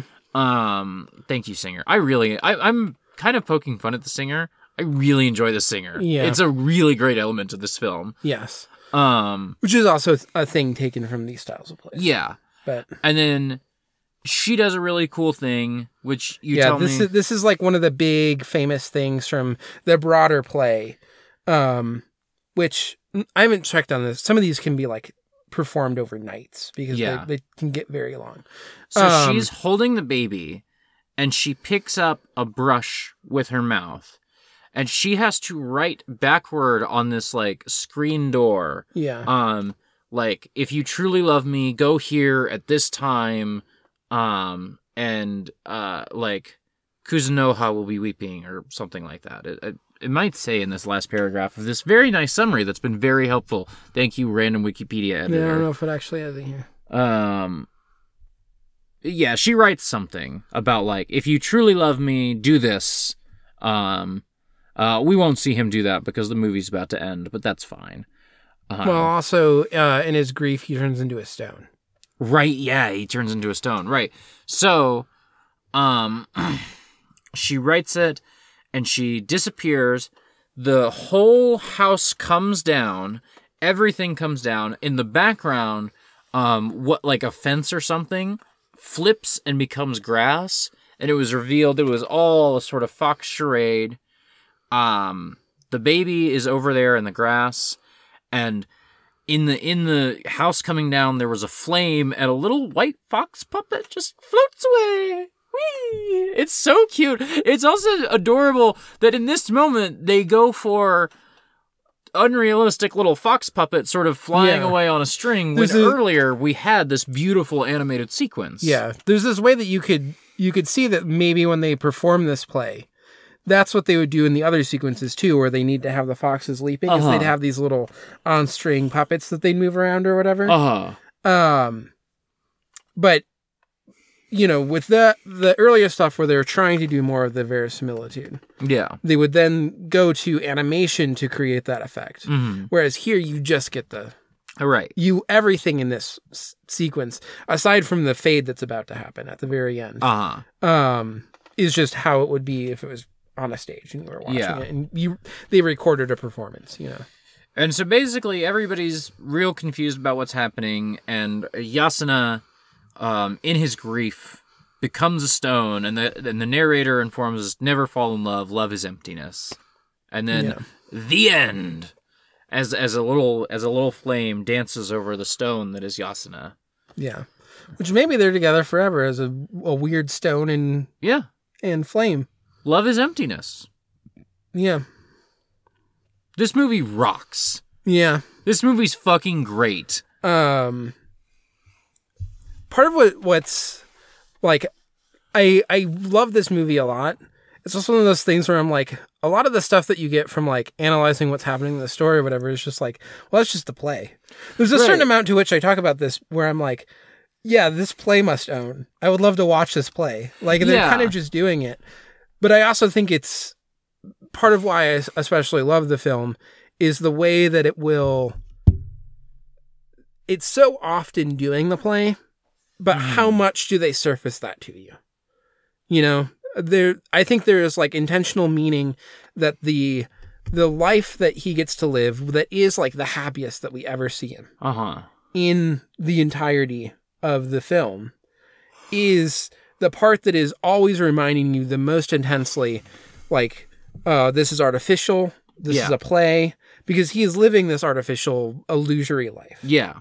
um and it, there's like this weird tension that happens between uh on one end we are showing you like the actual real experience of watching the the play which makes it in some ways more real than like the trickery of the camera Mm-hmm. like the trickery has faded away mm-hmm. we are just showing you a play being performed Mm-hmm. we're showing you all of the uh theatrical tricks that you would do um where the the illusion we're not trying to preserve the illusion of the cinema at all Mm-hmm. but it's also emphasizing the unreality of the the life he's in because you're not doing the verisimilitude you are doing this like unreal space Uh huh. but there's like a, a tension that happens between those Uh huh. um where is this the most real that Mm. the movie gets or is it the least real Yeah.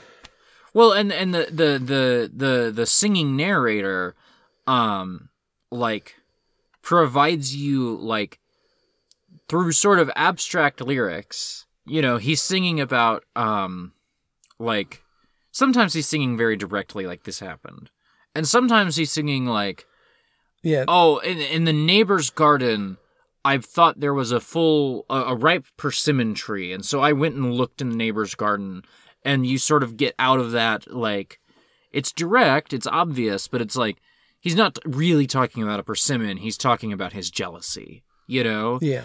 And so and and, and you know, the, There's the- a lot of like interiority for characters too that yeah. would happen as voiceover if you were going to do it in a film. Yeah. There's there's an access and an immediacy that comes through this like abstracted layer of the singer, you know? Yeah. Um and like yeah, it's just it's it's fucking cool, Yeah. you know? Um and it's you know, uh what here is real? Well, none of it's real, you know. It's a piece of art. None of it's Yeah. real. What is the thing that you get out of it? The thing I get out of it is jealousy bad, betrayal bad, um court drama fun. Love it. I love I love when there is treachery in the courts. Yeah. I I would hate to get betrayed. I love watching other people get betrayed. Yeah. this is kind of the, the thing that we were talking about last time with Black Orpheus is that the, this movie sort of like uh I want to say accessible, makes accessible like the myth uh as a as a story form makes um because to to me being you know the age that I am I'm very I I kind of grew up like being like oh old stories are so dumb and all the time. They're stuffy and they don't know they don't know how to like tell stories good.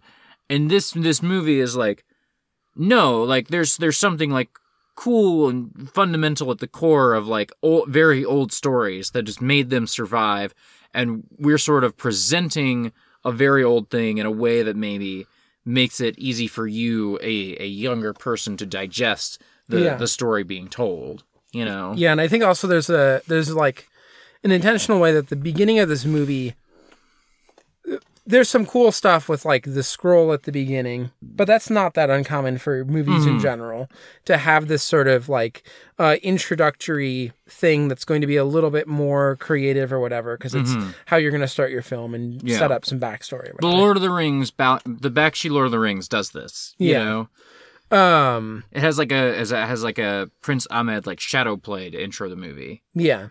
Um, and then a lot of what you fall into at the beginning does just kind of feel like a, a like 60s Jidaigeki yeah film that would exist. yeah Uh, all of that is obviously nodding to the theatrical roots with the way that some of the stuff is like blocked and performed. Mhm. Um, but it, it's playing that a lot more just like cinematically. mm-hmm. Uh, with the normal way that like movies of this time would be doing it uh-huh and then you get this like thing that feels like uh bizarre and experimental in the like explosion of yellow and that performance but that is also a very theatrical like the song would happen and the character would dance to express their emotions Mhm. while the song is talking about the emotions that they're going through and so like leans more into theatrical but also gets weirder and more experimental in this way of like ah stuff's happening here. And then it becomes like more and more willing to just pull things directly from the theater Mhm. um in a way that like brings you more into oh wow in a way that like you can be really impressed with how some special effects happen in like a tokusatsu or something. Here you're like damn movies do like or like a, a theatrical play does a quick change like outfit like that? That was fucking wild. I can't believe that you just do that. You know you just filmed like the process of just literally pulling it away. You know what it reminds me of now that I think about it? Um, I talked a couple months ago about the Laurence Olivier Henry V on this show, which does a really cool thing. The opening of the movie um, has a like helicopter, heavy air quotes there, shot of like this diorama of of ye olden London town of Shakespearean days. Yeah. You know? Um and they they they pull in on this model of the globe and you go in and it's like this very obviously like um like cinematic like mini- miniatures being filmed is a like cinematic technique and the the the first act of Henry V in that movie is um you are seeing Olivier and all of them do a play in this fake globe theater and sometimes the camera is like moving backstage and you're seeing the actors like get ready and stuff and then for me that movie loses a lot of interest because as you enter act 2 as Henry V goes across the sea to do a crusade or whatever eh, he- Yeah. He's doing a crusade or he's fighting the French I don't fucking remember it doesn't matter um I think he's fighting the French some sort of conquest some sort of conquest. Um, as, as once once the army goes off across the sea, it becomes a normal movie. It's like you know, camps and fields and like camera angles. You know, it's not just like people watching a play. It's you know, it's like just a movie. And for me, Uh, that movie lost a lot of interest once it does that. There's still good stuff. Obviously, like Henry V does his big Henry V monologue at a certain point, and you're like, damn, Laurence Olivier can act. yeah but but but this movie sort of does the opposite, and I think it makes it more interesting as it goes along to me. Yeah. You know, by moving in the opposite direction of moving toward theater near the end rather than away from theater. Yeah. And for me rewatching this movie, I mean, I, I enjoy the entire movie, but we were in that first part and I was like, Man, I'm just waiting for when they get to like when we get to the big yellow Yeah. song and dance. Yeah. Because once that happens, then we're like in the fucking movie. Yeah. We're into like why I love this. yeah, totally. The which is also the the experience when I watched it the first time too. Which is you know I bought it randomly from an Arrow sale, so I was like, I bet I would be into this. It's about a fox somehow, Yeah. and it's some '60s Japanese movie, and Yeah. it looks kind of weird. Can I, Um, you finish your sentence, then I'm to ask Okay. a question. uh, and I put it on one night, and it was kind of, you know, the movie was happening, and I was like, oh, there's some like cool, like the colors, they're doing some good, like interesting saturation sometimes. Whatever. This is also kind of just like a, a stuffy Jidaigeki. I don't know why this, like, in particular, they chose to preserve, but Arrow does a lot of stuff. And then I just hit that, and I was like, what the fuck is this movie? Yeah. When the when the song Yeah. happened, Yeah. and then everything after that, I was like, this movie's fucking incredible. yeah. I think I I think it was my favorite movie I watched that like for the first time that year. Yeah. So. Um, mark this real quick. Can I can I tell a toddler story real quick? Sure. I I, wanted wanted I to- can cut it if I wanted to leave you the option of cutting it. I just wanted to share this quick toddler story with um, the listeners as I, th- I, I I sensed that we're getting toward the end of this conversation. Maybe. Yeah. Um, today the the Blu-ray case at least was sitting on a table, and and your toddler picked it up and was like, "What's this show?" And I was like, "Oh, that's the Mad Fox." It's boring. You wouldn't like it. Mom and I like uh, boring movies where people get sad and then die. And your toddler said to me, "You were you were in the other room getting something ready. Your toddler looked at me dead in the eye. and was like, Autumn, I want you to get sad and die." and then like sat on my lap is like, "Let's play Magna-Tiles."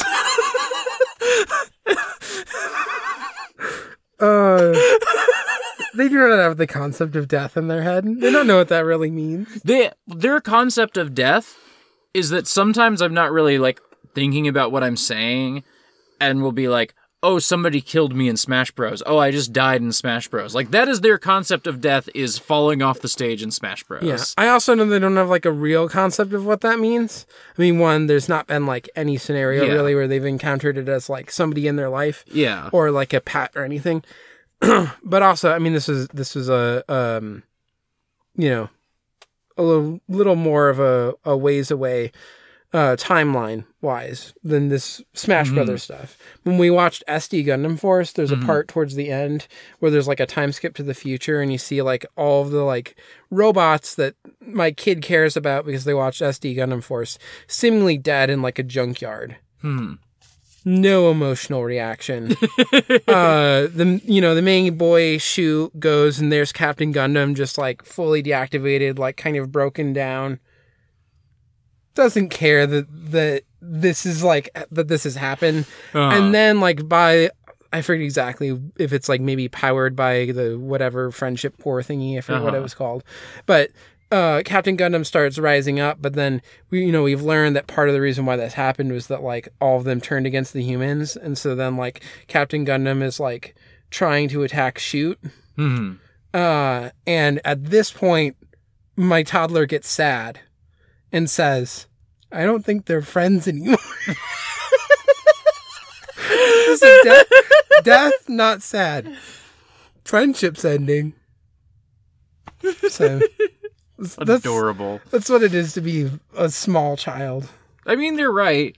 Yeah. One of these days I will be sad and I will die. Yeah. I'm sad constantly, and sooner or later I'll die. I don't know why this sad constantly got me, but it did. Um. Anyway, yeah, this movie is great. Well, so the one thing that, uh, specifically while we were talking about, it, I didn't even think about when I when I saw it. Both times that I've watched the movie, and there's the part where, because you get like a return to the the yellow song, for a Right? little Yeah, bit. yeah, yeah. Because because the the the stage comes down, the white fox floats away, and then you cut, I think, to him back in that yellow field, sort of representing his madness, Yeah. and he lays down in the yellow field and becomes the Rock. yeah, and then it fades back to on the set, The Rock. Yeah. um, that's sort of vaguely in the shape of like him laying down. hmm Um, and then there's the little like, you know, as you said, the like foxfire light Yeah. bouncing around. and both times that I watched it, I was like, oh, he just like is so overwhelmed by the sadness of the love love's lost that he just like dies. He just turns into like becomes so sad he doesn't even just die. He just turns into a stone of sadness forever. Um, but when, when I was then talking about what's happening with like the reality versus the unreality when you get more and more theatrical at the end, Uh-huh. there's I then had this moment when we were talking of like, is this actually him having a? And I'm sure the play could provide more of an answer to this. Maybe it doesn't, but is this actually him having gone to see her? And what that means is, like he chose he decided that he really did love her, went to see her, and that means that now the way that they are together is Yeah. he is in the form of the rock and she is in the form of the Yeah, that would make sense. the fire. Yeah. What happened to that kid? Um. Probably. Yasuna just said, "Fuck them kids." Yeah, Yasuna did say "fuck them kids." Maybe uh, Kuzunoha adopted Yeah. the kid. She did seem I- game for that. I should like read or find some way to do more of this play because there's also elements of this that one I've read like a number of stuff that's related to like Kitsune and Fox stuff that I think pulls from some of the stuff from this play broadly. Um, but also I know that Kuzunoha as a name is linked to foxes Mhm. um, in some ways. And I don't know if it's just from this or if it's like maybe she adopts the kid and so then she has this half fox child that she adopts. And so then like yeah, I don't know. Um what do you There's an Kuzunoha in Naruto, but I can't remember anything. Um, I might, I might not. There's like, there's like, um, there's a lot of like fox mythology in Naruto that um, Kishimoto is a master of. I just, I just took some mythology shit and turned it around into my own thing because I thought it was cool. I didn't actually like care about sort of being true to the mythology in any way. uh, not that you need to be. Yeah. So the you know, I'm I'm not here to tell Kishimoto, uh, like, you know, oh, you do you didn't respect the, you know, whatever, blah blah blah.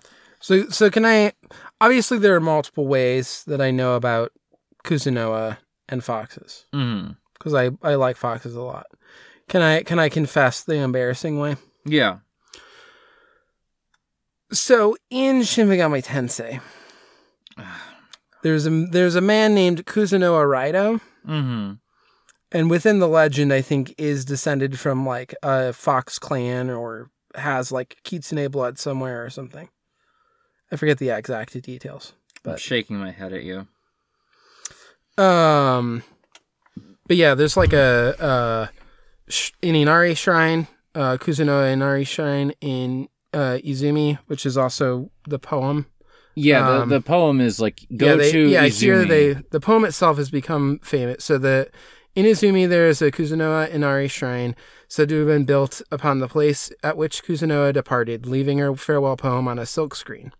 The poem itself has become famous. Uh, Koishiku ba. uh, I'm not going to try and read all of that, but if you love me, darling, come and see me. You will find me yonder in the great wood of Shinoda of Izumi province, where the leaves of arrow roots always rustle in pensive mood. hmm Um, and that's what she writes on the in Yeah. the play in in this. Um, yeah, there's like an actual shrine there and stuff. That's cool. So, but this is interesting because I I'm looking at the Wikipedia article for Kuzunoha, and they're talking about the what would be Kon in the movie. I think Uh huh. so. Um, because it also says a popular kitsune character in Japanese folklore. Hmm. Um. But um. Yeah. Says figures in. I think this is the broader um play, which is the courtly mirror of Ashiya Doman. Um. Hmm. And yeah, the fourth part, Kuzunoha or the White Fox of Shinoda. So. Oh, interesting. The fourth part, uh, White Fox, which is frequently performed independently of the other scenes, focuses on her story. So this is perhaps like the, this movie, The Mad Fox, is perhaps just adapting the most popular parts of the play. Yeah. Because this is like three parts of a five part thing, it seems like, maybe.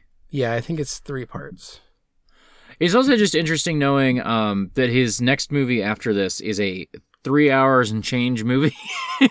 Yeah. So I guess this was successful enough that they were like, yeah, you can go longer next time. Yeah. Um there's also a title of uh Love Thy Name Be Sorrow. Um I think the the actual Japanese title is like hard to translate. Uh cuz so there's like lots of repeating of of love here, but uh Koiya Koi Nasuna Koi is the the Japanese title. And I l- tried to look up what it fully translates to at some point and it seemed like it was kind of a hard to translate phrase. Yeah. Um. Anyway, movie's good. Uh, stairs. How do we Um, want to consider this? There's a fox is animated jumping up invisible stairs. Now, in the past, we have awarded invisible stairs highly with only yesterday. but I also feel this they're one's far little more more- explicit in Only Yesterday as being stairs that she's running up. Yeah, this is a little more interpretive. So outside of that, there's some nice stairs. There's like five steps kind of leading from like the ground to like the the the room where the emperor and his council are. Yeah, there's the part where um Sakaki goes up them. Yeah. Yeah. Um. I'm gonna. I, I'll let you kind of like lead the way on this because I I really don't have a good read on like how I'm feeling right now about this. I mean, I feel like. I mean, I. Let me look at what we did before. I'm gonna look at what what I did. Um, when we did this. Wait, did we not? Was that not? You're typing White Fox. Isn't that The name of the movie is Mad Fox. Mad Fox? uh, I did a D plus. I think it's like a C plus. That's what I was feeling. uh, Because D plus, I didn't include that animation. I think that Yeah. pushes it up a little. Yeah, I'm I'm good with a C plus. Yeah. Still not like a great stairs thing, but that that taking the scroll and jumping up into the sky is cool. Yeah, And is a little bit more thematic than just walking up the stairs to the yeah. the emperor. Well, next time, as we discussed, we'll be back with Man with a Movie Camera. I think I bet I don't remember, but I bet there's some cool ass stairs I in bet, there I somewhere. bet, I bet. I'm not worried about the stairs and Man with a Movie Camera. Um, and yeah, I think maybe like Sunday, you and me, let's sit down and figure out like the next three movies after that, just so we have them on deck and we don't have to worry about it. Yeah. Um, but yeah, um, where can people find you online? You can find me at FoxMomNia on Twitter and co-host. You like foxes? I didn't know that from listening to this podcast. I'm gonna, I'm gonna do a thing that I basically don't do on podcasts because most general public doesn't get the full brunt of my my fox stuff. Keckers. You can find me on Twitter. Oh wait, you didn't actually finish your plugs. I was just gonna say, check out my other podcasts. Uh, mentioned around the Long Fire. We're taking a week break. Um, so if you're listening to this in the Patreon feed, this week there's not gonna be an episode when you're hearing this. If you're listening to it in the the free feed, we are going to be back with Heimskringla, which is the history of the kings of Norway, uh, written by Snorri Sturluson, an Icelander, way back in, you know, still kind of medieval period. Um, and listen to Pootan and Ghost Divers. We're like really into, really in the middle of Iron Blooded Orphans now. You can find me on Twitter at autumnal underscore coffee. Uh, exportaud.io takes you to the Patreon page. Um, we got links there. Dollar a month gets you a bunch of stuff early. Five dollars a month gets you stuff early. Um, off week for franchise next week. I'm very tired. I don't want to. I don't want to do the full spiel. But exportaud.io to get plugged into everything we've got going on. Yeah. Um, and uh, there might be another episode of Ars Arcanum that gets recorded tomorrow. There was that uh Brandon Sanderson profile feels generous.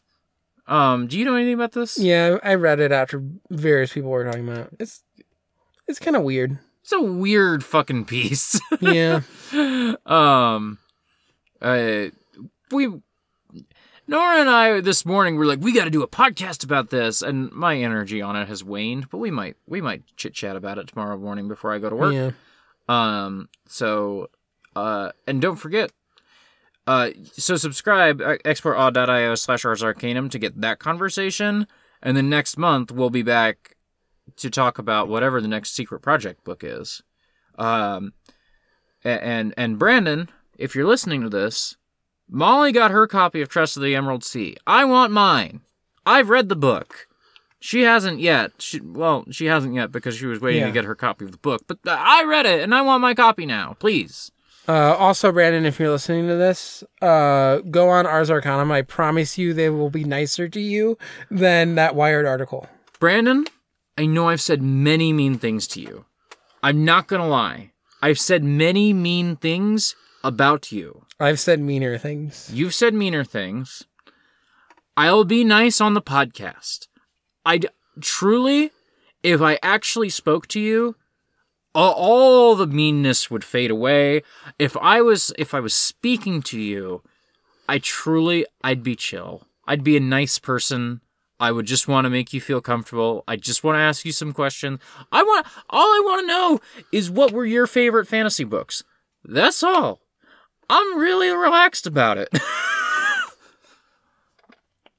and I want to maybe pick your brain about Elantris not being very good. That- That's about as mean as I'll get. Is I just want you to say that Elantris is, has some problems. Yeah. But I, I'll drop it if you don't want to talk about it. Brandon, c- come through. There, there's one last plug. Uh, go on over and pre-order Cam's book. Yes. Silversprocket.net, or just go to Little Good Frog on Twitter. Um, I'm sure Cam. Go, go to autumnal underscore coffee, because I plugged the shit out of that today, and I'm probably going to keep doing it until September rolls around. Nanahachi is real. Nanahachi is real.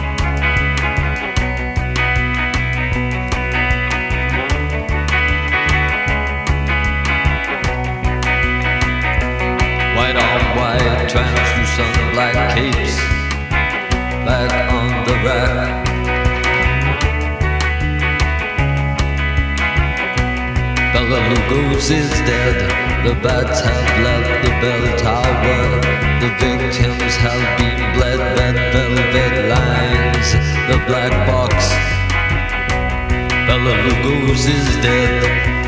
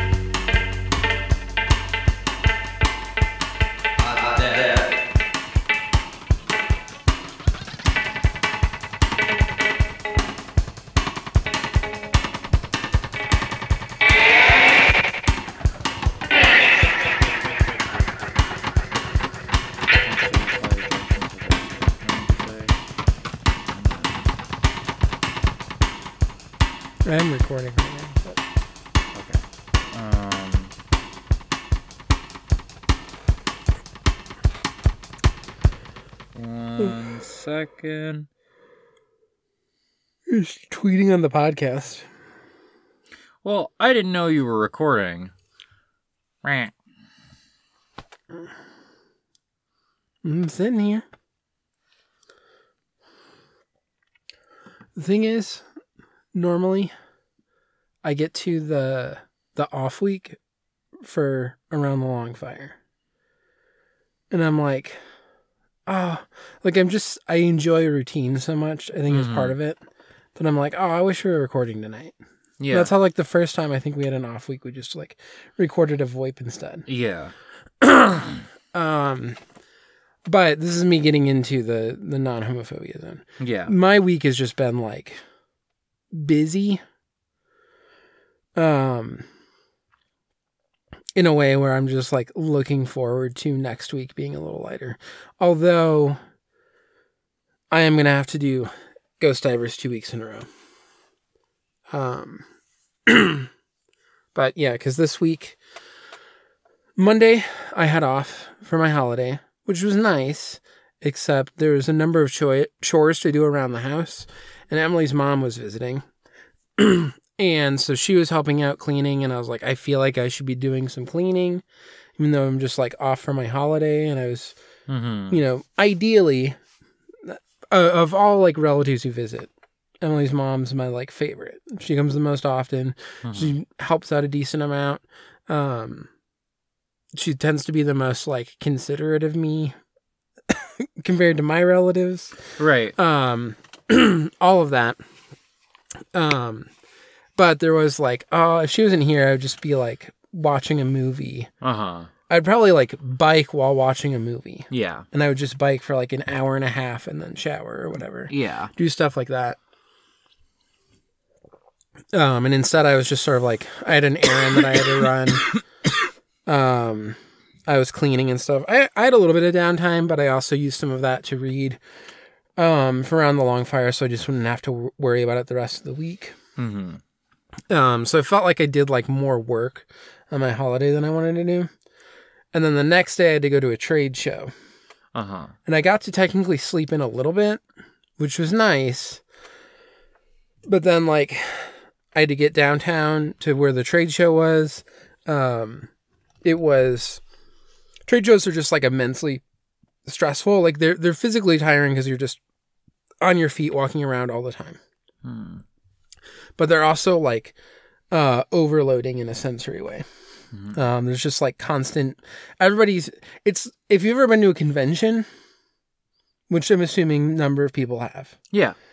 Uh, it's similar to a convention Mm-hmm. in terms of there's just people everywhere and everybody's talking, and that's in and of itself loud. Mm-hmm.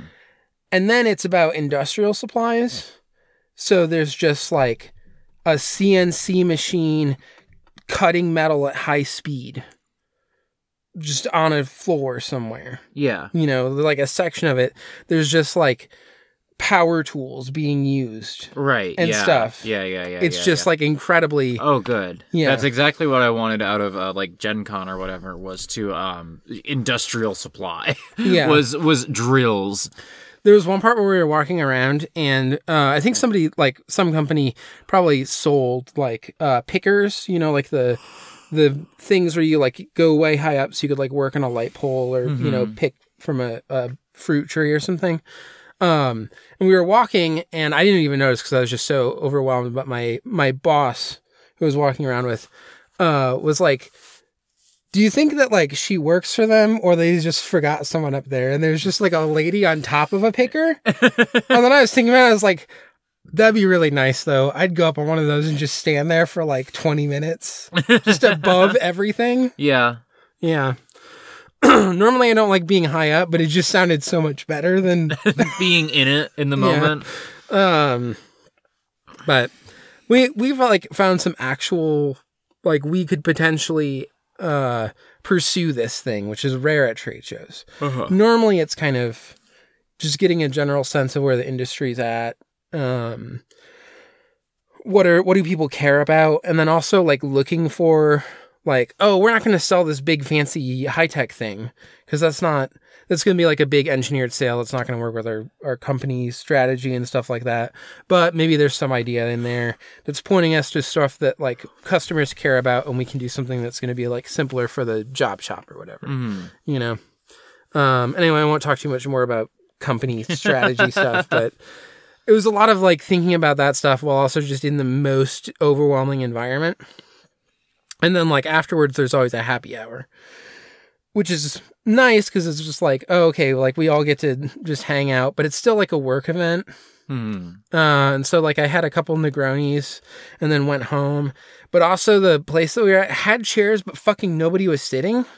Uh huh. And I was like, I guess I'm gonna have to like walk or something anyway, right? Yeah. uh, to like get to something. So I don't want to sit down. I guess I understand when people are standing because when you've been on your feet all day, when you sit down for like an hour and then you stand up, it's worse than if you just stood for the hour. Right. Yeah. You know, your feet are just like, no, I thought we were done. Uh huh. Um, so I just stood the whole time too. Uh huh. Um, and then I tried to to catch a lift home. I was like, mm, my feet hurt. I'm like really overwhelmed. I don't really want to get onto a train right now. I was thinking I'd do that, but I have to walk like 15 minutes to the train. Blah blah blah. I'll just call a lift. Um, we live in Chicago. Mm-hmm. The Kennedy Expressway uh, is currently doing a bunch of construction that started like on Monday. Right. um as we were leaving normally from like downtown to where like uh, where i live we would take lakeshore drive Right. There was a massive accident on lakeshore drive and so it was just backed up so then the Lyft driver was like well instead of us trying to like slowly move through this i'm gonna go over to the expressway the Uh-huh. expressway was also a mess Uh. and so you're going on the expressway and it was just uh awful especially the the like to get into the other because there's multiple expressways you have to like move through right. Um and the one that I don't we think I've needed ever gotten on Kennedy. Actually, I Yeah, said right. I the- don't think I've done that at all. doing the like transfer from downtown from one to the other was also super backed up so he's like we'll go to and just go up at Mhm. um, which is just like a, a major thoroughfare. Uh, and that took a while. So what was like even it took longer than if I had just taken the train. Yeah. So like I got back like when bedtime for my toddler should have started. Ugh. So I've had, I, Um, I was just um I was feeling anxious just before the podcast because like um I'm just in a weird spot where um I'm getting I'm getting scheduled for more hours at work. Which means I'm working about the same amount as I used to because I it used to be that they would schedule me you know, 28 hours and I would still work 38, yeah. but I had to go looking for that other 10 hours. Now I'm like just scheduled, you know, 37, 38 hours a week ish. Um, and then like Saturday was a hell day. Sunday was a really hell day. Monday was pretty normal. Tuesday was pretty normal. Wednesday we had the strike, which I might have talked about on the last episode. No, no. no. I've been talking about it on Export. You tweeted about it. You can you can plug Yeah. the autumnal underscore coffee um, to to see all the information about the strike at the Lincoln Village Starbucks and um, solidarity with all our other um, people. Uh, Clark and Ridge was on strike. I used to work there. Um, uh, Broadway and Devon was on strike. Um, uh, the Evanston store apparently it was opened by scabs, so that sucks.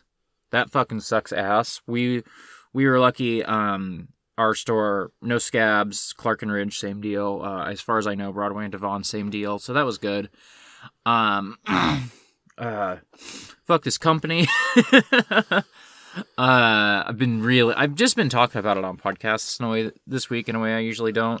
Yeah. Um, it's fine. Anyway, I yeah, I was, I'm just, I, I'm feeling a little anxious just as we were getting into the podcast, just because I'm like, worked a lot, read a book I really liked, Um, and I, I- really liked Devil House. And then the ending was like kind of bad, which is literally the opposite of what I said on the podcast last week. Because on the podcast last week, I was like, oh man, usually the middle of his book is kind of bad, and then he sticks the landing. This time, total opposite, where like he kind of flubbed the ending, I feel like. Joao and I had a really good um, conversation about it. We were texting back and forth to where I think we both got a little warmer on the ending in discussing it Yeah. but I think he really flubbed the ending ultimately.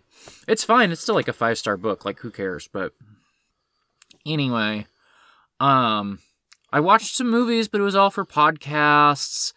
Um, after the strike on Wednesday, um, I went home and I did dishes and I bought groceries and I I cooked on Wednesday. I made a huge huge tray of mac and cheese that we've been eating, and then on Thursday I also did um a, a big pot of soup that Nora and I have been eating. So we've been eating good. I've been doing a little better with keeping the apartment clean. Not great, but we're improving. Um and um you know, I uh Thursday I was just working all day. I had a bunch of podcasts and a bunch of like like I say I made made food and cleaned and um you know, um I had a really really nice day Thursday.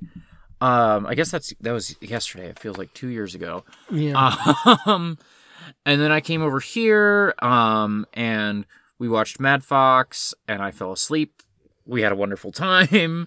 Uh, the meal was very good. I did Bag End, uh, which was a lot of fun. Um, and today I like met up with an old coworker from when I used to live in St. Louis, and we went to a restaurant that's like literally a five minute walk from my house that I've never been to, and it was really fucking good. Pick Me Up Cafe. Have you been there?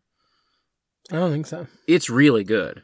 Yeah. It's really good. It's like diner vibes, but like it's in Andersonville, so like not like Waffle House diner, like diner diner where we have cool fun decor, you know? Yeah. Um like hipster decor.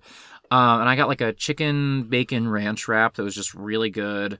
Good fries. Um it, it's like it's like diner food, but it doesn't feel all greasy, you know? yeah.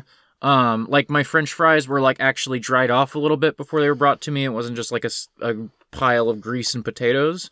Um, not this is not me in any way shaming a pile of grease and potatoes because sometimes that's what you want. Yeah. but anyway, uh, I can't talk about like I. Chris and I were catching up about the Bruce Springsteen concert he went to and how he's going to go see three Wilco shows in three days. Um, there's like a two percent chance that Chris is listening to this. If you are, hi Chris. Uh, um, he, he's at Chris Tucker on Twitter, which never ceases to amuse me. Um, um, he just he got there first Yeah. anyway, um But yeah, it's just I've I've I've had a really good week, but I've been really fucking busy. and I'm tired. And none of the shit I've done is really like stuff I can talk about on a podcast. I can talk about Devil House a little more. I can like kind of get into breaking that down if we want. Um, because I think it's really interesting. I think people who listen to this will probably be interested in Devil House, kind of same way. Same way I would like, not to the same extent, but I think if you like the type of movies that we cover on Stairwells, you will you will like Devil House. Um, but caveat, I'm saying that a hundred times more for Just Like Home. Um, truly, I know I really gave it a hard sell on that one episode. I don't remember which one. But if you like the movies we cover on this podcast, you've got to read Just Like Home. that book is fucking fantastic. um, you you borrowed it for, on Libby, and your um, it returned after like 14 days or whatever. Yeah. And I was like, "Let me get you my password." I You still haven't done that. it's fine. It's fine. I was just like, Yeah. let me get you my password on Libro because I bought it on Libro. It people, if you listen to audiobooks, please unsubscribe from Audible and go support Libro.fm. You can like send money to local bookstores instead of Amazon. It's the same service except you're supporting local bookstores in your area and not Amazon. it's the exact same service. Authors get a better cut. Um, like, please go cancel your Audible subscription. That's my pitch to you. Uh, and if you work for Libro and you're listening to this, call me. We don't do ad ad deals on export. That's never a thing I've sought out. But sometimes I think about getting touch getting in touch with Libro about like I just believe in your product. And I would sell it more on podcasts if you paid me to sell it on podcasts. anyway, um, um, but yeah, Devil House was pretty good, and that's like the only thing I've done all week that I can talk about on this show, and it's not a movie. Yeah. You know, because like the other shit I've done, I watched Highlander: The Source. That shit was fucking. Um, I watched The Lord of the Rings. Good movie. Great stairs. We could talk about that uh, in segment one when we get there. Um, the Mad Fox, which we're gonna do, and like I say, I really enjoyed Mad Fox. Um, but I fell asleep during it yesterday, and then I had to rewatch it at two x speed today. um, it's a really good movie, but I'm just like, I'm gonna kind of come in here and just be a little burnt out this week, and it it just sucks, and I'm feeling a little anxious about it, and I'm I'm worried that the listeners will be like, Autumn sounds a little burnt out.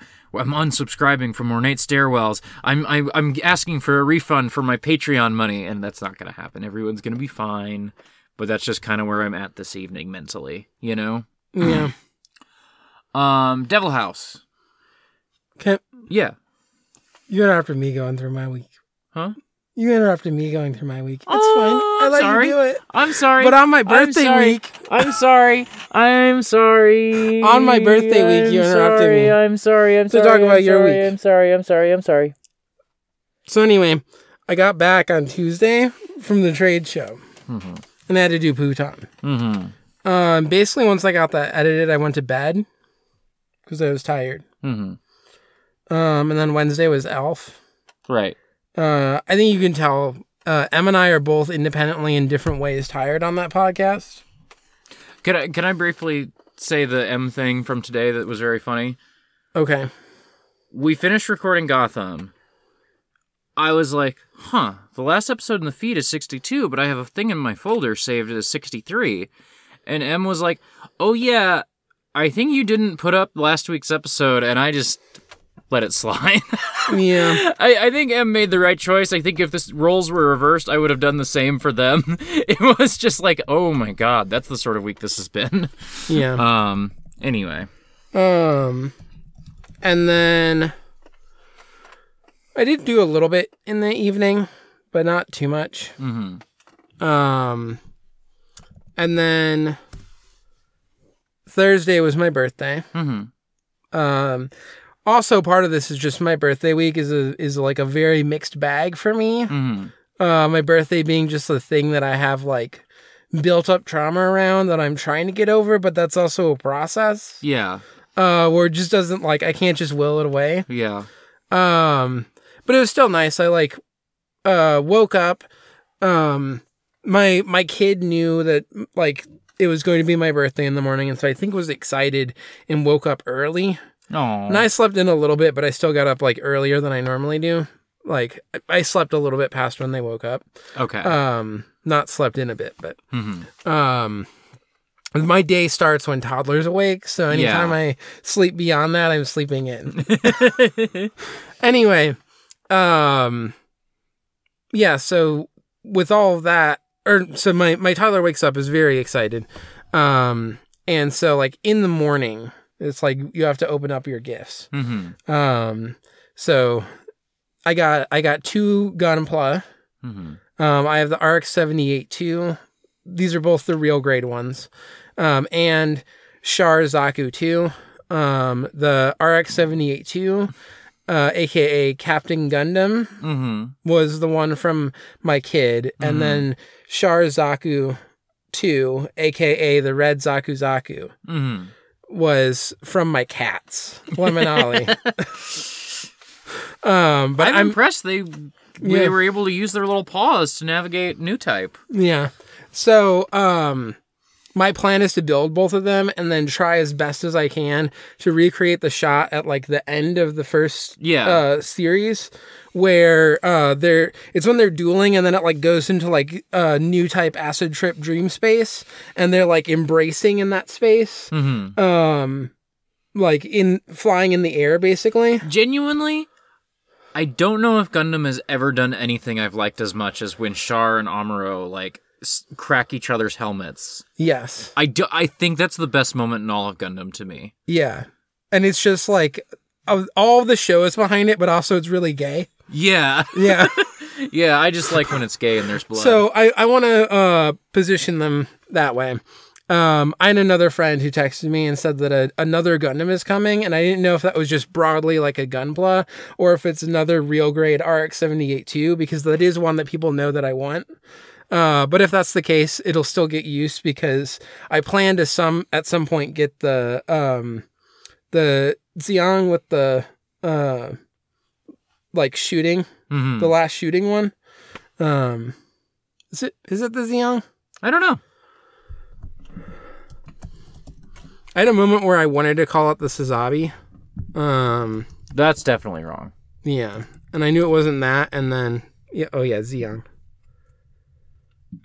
I feel like it's it's supposed to be kind of the there's like a sound that I know from Chinese that's like a little bit of like Z and J. It's like in that buzzing space. Like Zhang.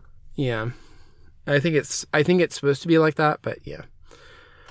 Cuz I've also seen it spelled with a J before sometimes with like But yeah, so the the last shooting one um if you have the same like real grades scale RX 782 you can have like do the full thing of shooting the head and stuff. So, um yeah, there.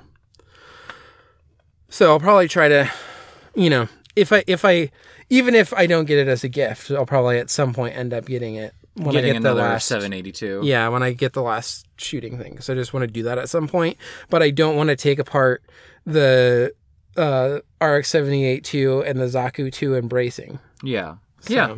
Yeah. I Um, always call it the 782, even though I know it's wrong, and I can hear myself say it wrong in the moment, and I just can't stop it. Yeah. Um and then I got uh two sweatshirts from Emily. Um the one I'm wearing currently has like inhalers on it and says cute but wheezy. um and then the other one is like my head really hurts but I'm or my head hurts but I'm being really brave about it or something. Which is for my migraines. So I got sweatshirts just to like uh embody my disabilities, I guess. in like cutesy ways. um but yeah, and then I mean that was it was a pretty nice day. Um but aside from the Mad Fox, I didn't really watch much stuff. Yeah. Um and then today we're recording. So. Yeah. And like during the the work day, uh because I had those 2 days off, one I was just behind on podcasts. So there's a certain amount of like I am gonna catch up on podcasts. Um, I feel like something is like vaguely ringing as I talk. I don't know. Could be that empty yeah, liquid it could death. be this empty can. I'm like talking directly at it, kind of, Yeah. because I'm like talking in between where you are and the mic to try and Right. Yeah. Yeah. split yeah. the difference. Makes sense. Um, yeah, I think that was it. Okay. Anyway, I didn't hear it, but it, when it makes sense that it would bounce back at you more than it would at me. yeah. So Um, if anybody else was like, "Is there a weird ringing sound?" I guess that was it. yeah, glad it wasn't in the main episode. yeah. Um, but so some of it was I was just trying to catch up with podcasts, which I still haven't done. Uh, it didn't help that like you put out like eighty podcasts in the last I'm two weeks. so fucking behind on podcasts, dude. yeah. and I Um, started reading The Sword of Shannara, which is fucking terrible, but it's also eating up my podcast time. Yeah. Um, and I I realized that I hadn't listened to the or I hadn't watched the Columbo episode for the totally reprise that came out. So I watched it and listened to the episode, and then I watched the next episode according to Tubi, which turns out to be episode two from season two, not episode one. mm-hmm. And literally, when I finished it, I saw the tweet being like, and next time we're going to do Etude in Black. So I had to watch that today, and that one's 90 minutes, which was just my movie watching time that I had like Yeah. kind of allotted just Yeah. out the window. Yeah. Because I'm also trying to like stay a little bit on top of uh doing ideally, and I didn't even hit this today. Uh like my my hope was I wanted to do an episode of the Endless Eight every week. Mm-hmm. But that that Haruhi uh part two Uh, Beach House. Beach House is out now. Yeah. So I've had to pick it up, but um yeah. So it's like just all the little things that I want to keep up on. Uh since I didn't have like 2 days of work time and some of those are just things that I do when I'm at work. Uh-huh. That was also just Yeah. also I had to squeeze in an extra episode of Iron Blooded Orphans because we're doing a seven episode week instead of a six episode week, and seven episode weeks always just suck Mm. in comparison. Um, so yeah, Also, for me, and I don't, I don't know about you, but for me, um, Matchmaker ended this week, and I'm gonna, I'm gonna plug people buying Matchmaker uh, when we actually in the main pod- episode. Yeah, I'm gonna Yeah. start the podcast with people gotta buy Matchmaker, but um, genuinely, like on on some level, Matchmaker ending this week, that was like feeling like oh, I'm so burnt out. I don't have time to watch movies. I don't have really. I'm I'm reading, but um, I don't do podcasts about books like that. Um, so like some of my like consuming media brain space was just like I can do eight panels of Matchmaker every day, and now I feel like I've read something. And because it was the ending, it's like eating up a little more of my mental energy than like most days Matchmaker comes out and I'm reading it and I'm like, oh, that was cute. Move on. But this week I was like, ah, Matchmaker. Yeah. Um. Yeah, it's been exciting. yeah. Um. There's some other thing I was going to mention, and then oh, so the other thing that I briefly mentioned at the very beginning of all of the spiel Mm-hmm. is next week we're we're gonna have two Ghost Divers recording weeks in a row. Ugh. Um, which so like we're coming up on the weekend that when people are listening, this has already happened. If they're listening, Patreon, if it's free feed, it happened a while ago. Right, right, right. Um, but you know we're recording this March twenty fourth. Uh-huh. Uh, next weekend is when I'm gonna have to record another Ghost Diver because we're recording one tomorrow. It's gonna be the end of my like big long, just like podcast work every night Mm-hmm. haul. Mm-hmm. Um, but then the week after, I'm going to have to also do Ghost Divers because the weekend after that, I'm going to go to Michigan by train. Yeah. So we've already figured out stairwells for it. It's not going to mess with stairwells. Yeah. Um, but like any weekend thing, part of why Ghost Divers is every other week is that it just uh, enables that flexibility. Uh-huh. Um, but yeah, I asked Connor, do you want to do it the uh, recording April 1st or uh, April 25th? mm-hmm. Um, and Connor was like, April 1st would be better, which I think is also probably better for the show because we just watched the first seven episodes of uh, season two, and it would just be nice to get to like the midway point. Yeah. So, you know, like Yeah. even if it's a, a 25 or 26 episode run, there's still like a 13 episode kind of mini arc usually. Yeah. And it'll sometimes like have more direct continuation than it might if there's going to be a longer lull. And I forget exactly how it plays out, but it's like I know that like we will then have three episodes in or three weeks in between recording instead of two. When we come back, it's going to be a new like OP Mm-hmm. and stuff like that. So uh, also just puts less editing pressure on me if we do it that way. Right. Makes sense. Yeah. Um, I'm fine with it as like a, a decision, but Yeah. um, it is just part, part of me is like, ah, I just want to like, cause I'm all like ready to do, uh, F91 and, uh, then go into Stardust Memory. Mhm. I need, maybe you can answer this for me. Yeah. Do I need to have watched F91 to watch Stardust Memory? as far as I know, they're completely 100% related. Because I think F ninety one is because Cecily Fairchild or whatever. F ninety one is like decades after Char's counterattack, Yeah, decades and decades. but there's something. is it Victory that like an F ninety one character comes up in? Um, Victory. So so F ninety one was going to be another fifty episode series. Yeah. Um, they canceled it, and the film F ninety one is based on the outlines of the first seventeen episodes or something like that. Those characters then get a continuation in Crossbone, which is a manga, and um, Victory took a lot of ideas that Tomino had for the rest of F ninety one. Um, I don't believe that Cecily shows up in Victory, but I have not seen all of Victory to to tell you for sure. Um, but but yeah, t- uh, Victor Victory is sort of like the spiritual successor to F ninety one. Victory is in some ways the show that F ninety one would have been, and in some ways is powerfully not that. They're very like Yeah. like there are ideas that go back and forth between the two, but like Seabook is a space noid and um what's his fucking name? What's that kid's name? He's cute. I like him. Uso. Uso. Uso is an Earth kid. And so like there's just a difference of perspective um inherent to those characters Yeah. you know that like even if like there's some cross pollination there's they're not super related Okay. Yeah, and I guess it was Crossbone that I was thinking of. I knew that like Cecily wasn't just in that movie. yeah Um.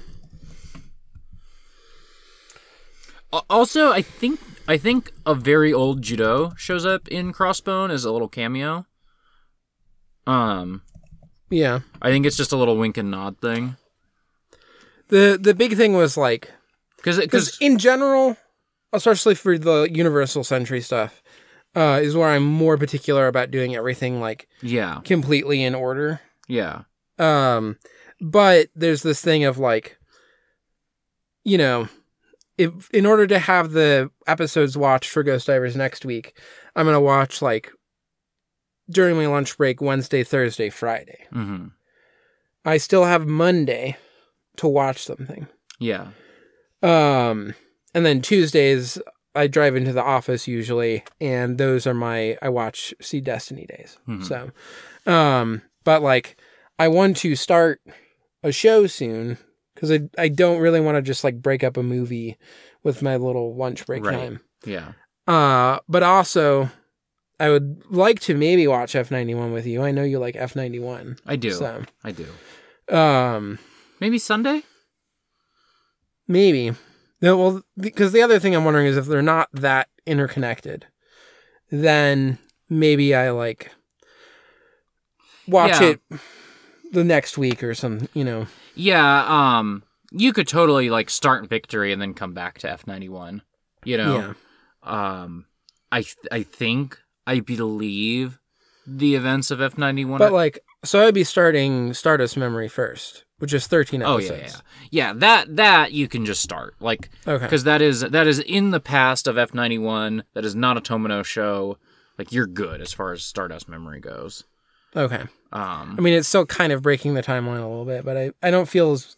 I, I knew that there was like some connections with F91 to other stuff, and I was like, how much is it to yeah you know, i think you're good as far as that goes Okay. Um, yeah.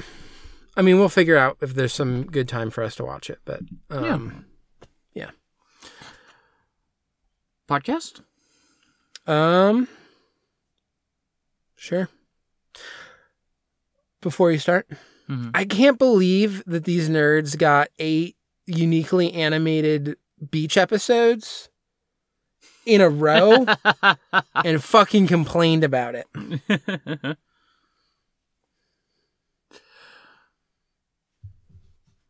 yeah. I've only seen one, season one of Haruhi. I didn't even finish that because I am not an anime person like that. Yeah. I was not that big into season one. hmm. I've been enjoying like Endless Eight in particular, hmm. But